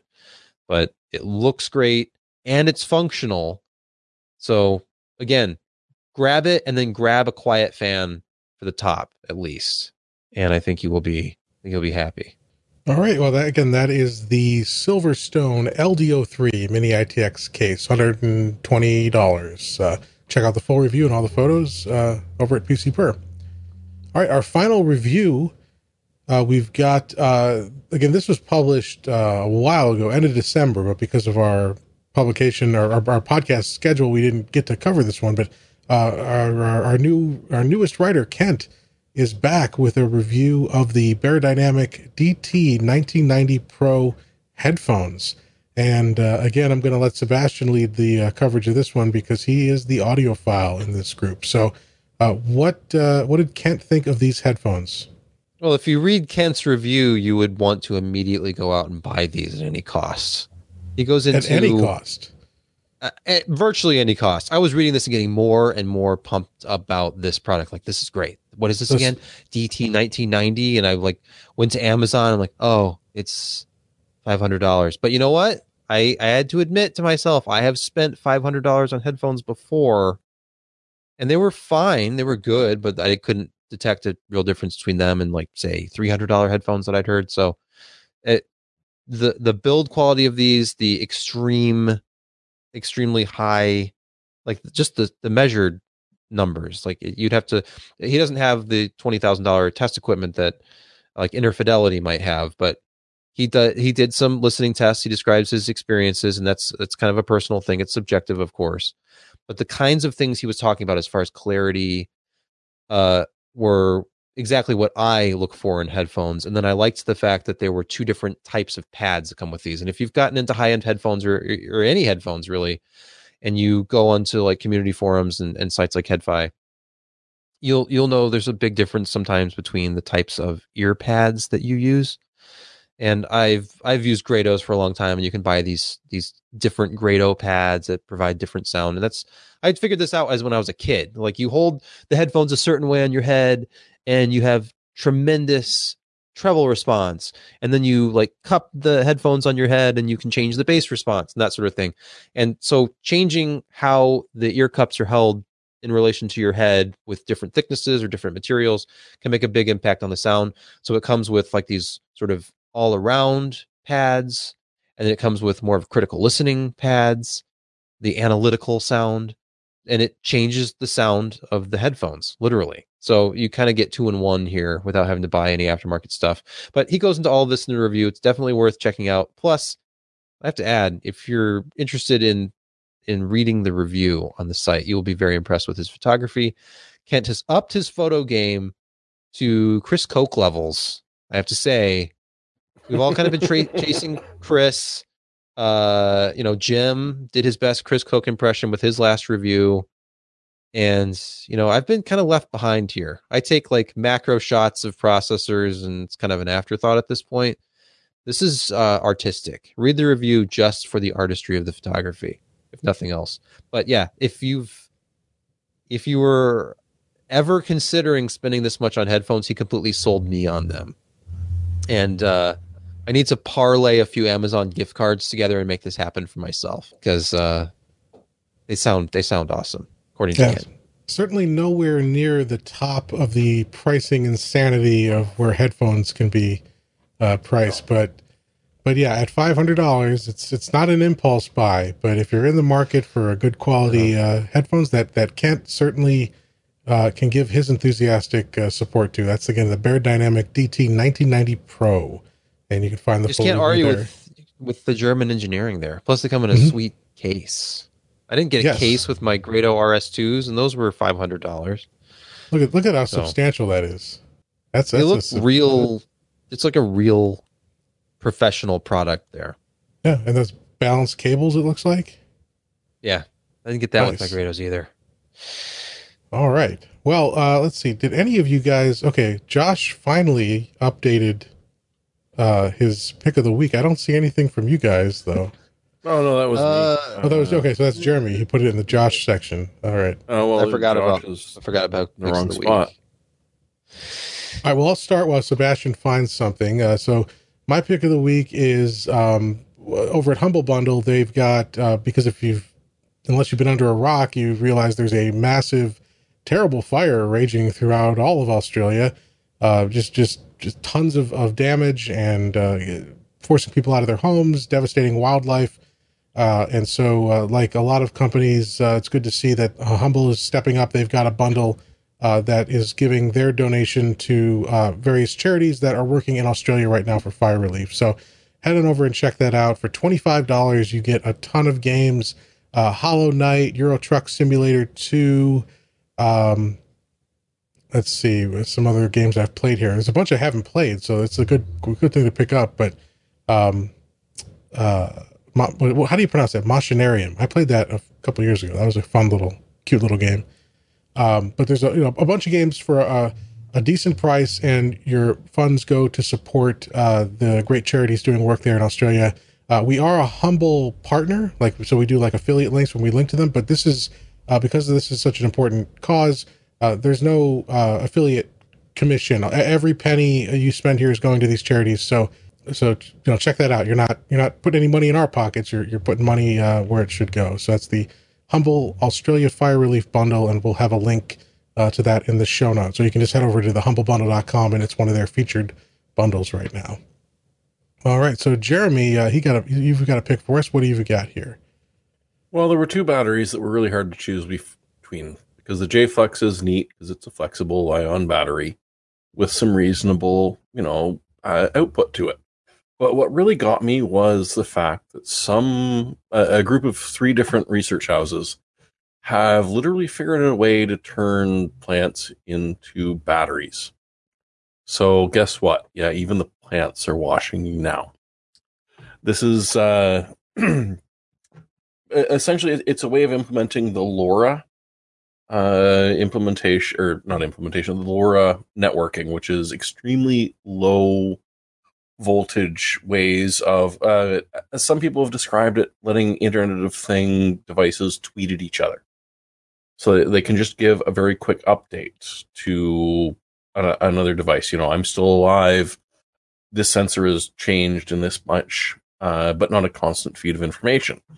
And so these guys uh, at, Ox- at uh, harwell at lacuna space and plant e ha- have actually figured out a way that if you've got any sort of wet vegetation, they can use it to produce enough electricity to run a very, very low power uh, Internet of Things sensor.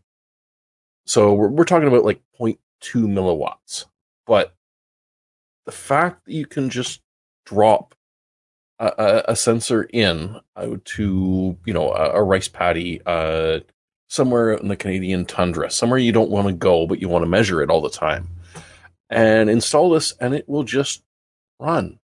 And the the the reason that Harwell was, uh, or sorry, Lacuna Space was involved in this, is because what they were doing was using LoRa to transmit up to a satellite, and then back to the researchers to say that yes, uh, the plant is still alive. It's it's sort of interesting to think that we can now turn you know, damp soil with living plants into what is essentially a, a tiny little fuel cell.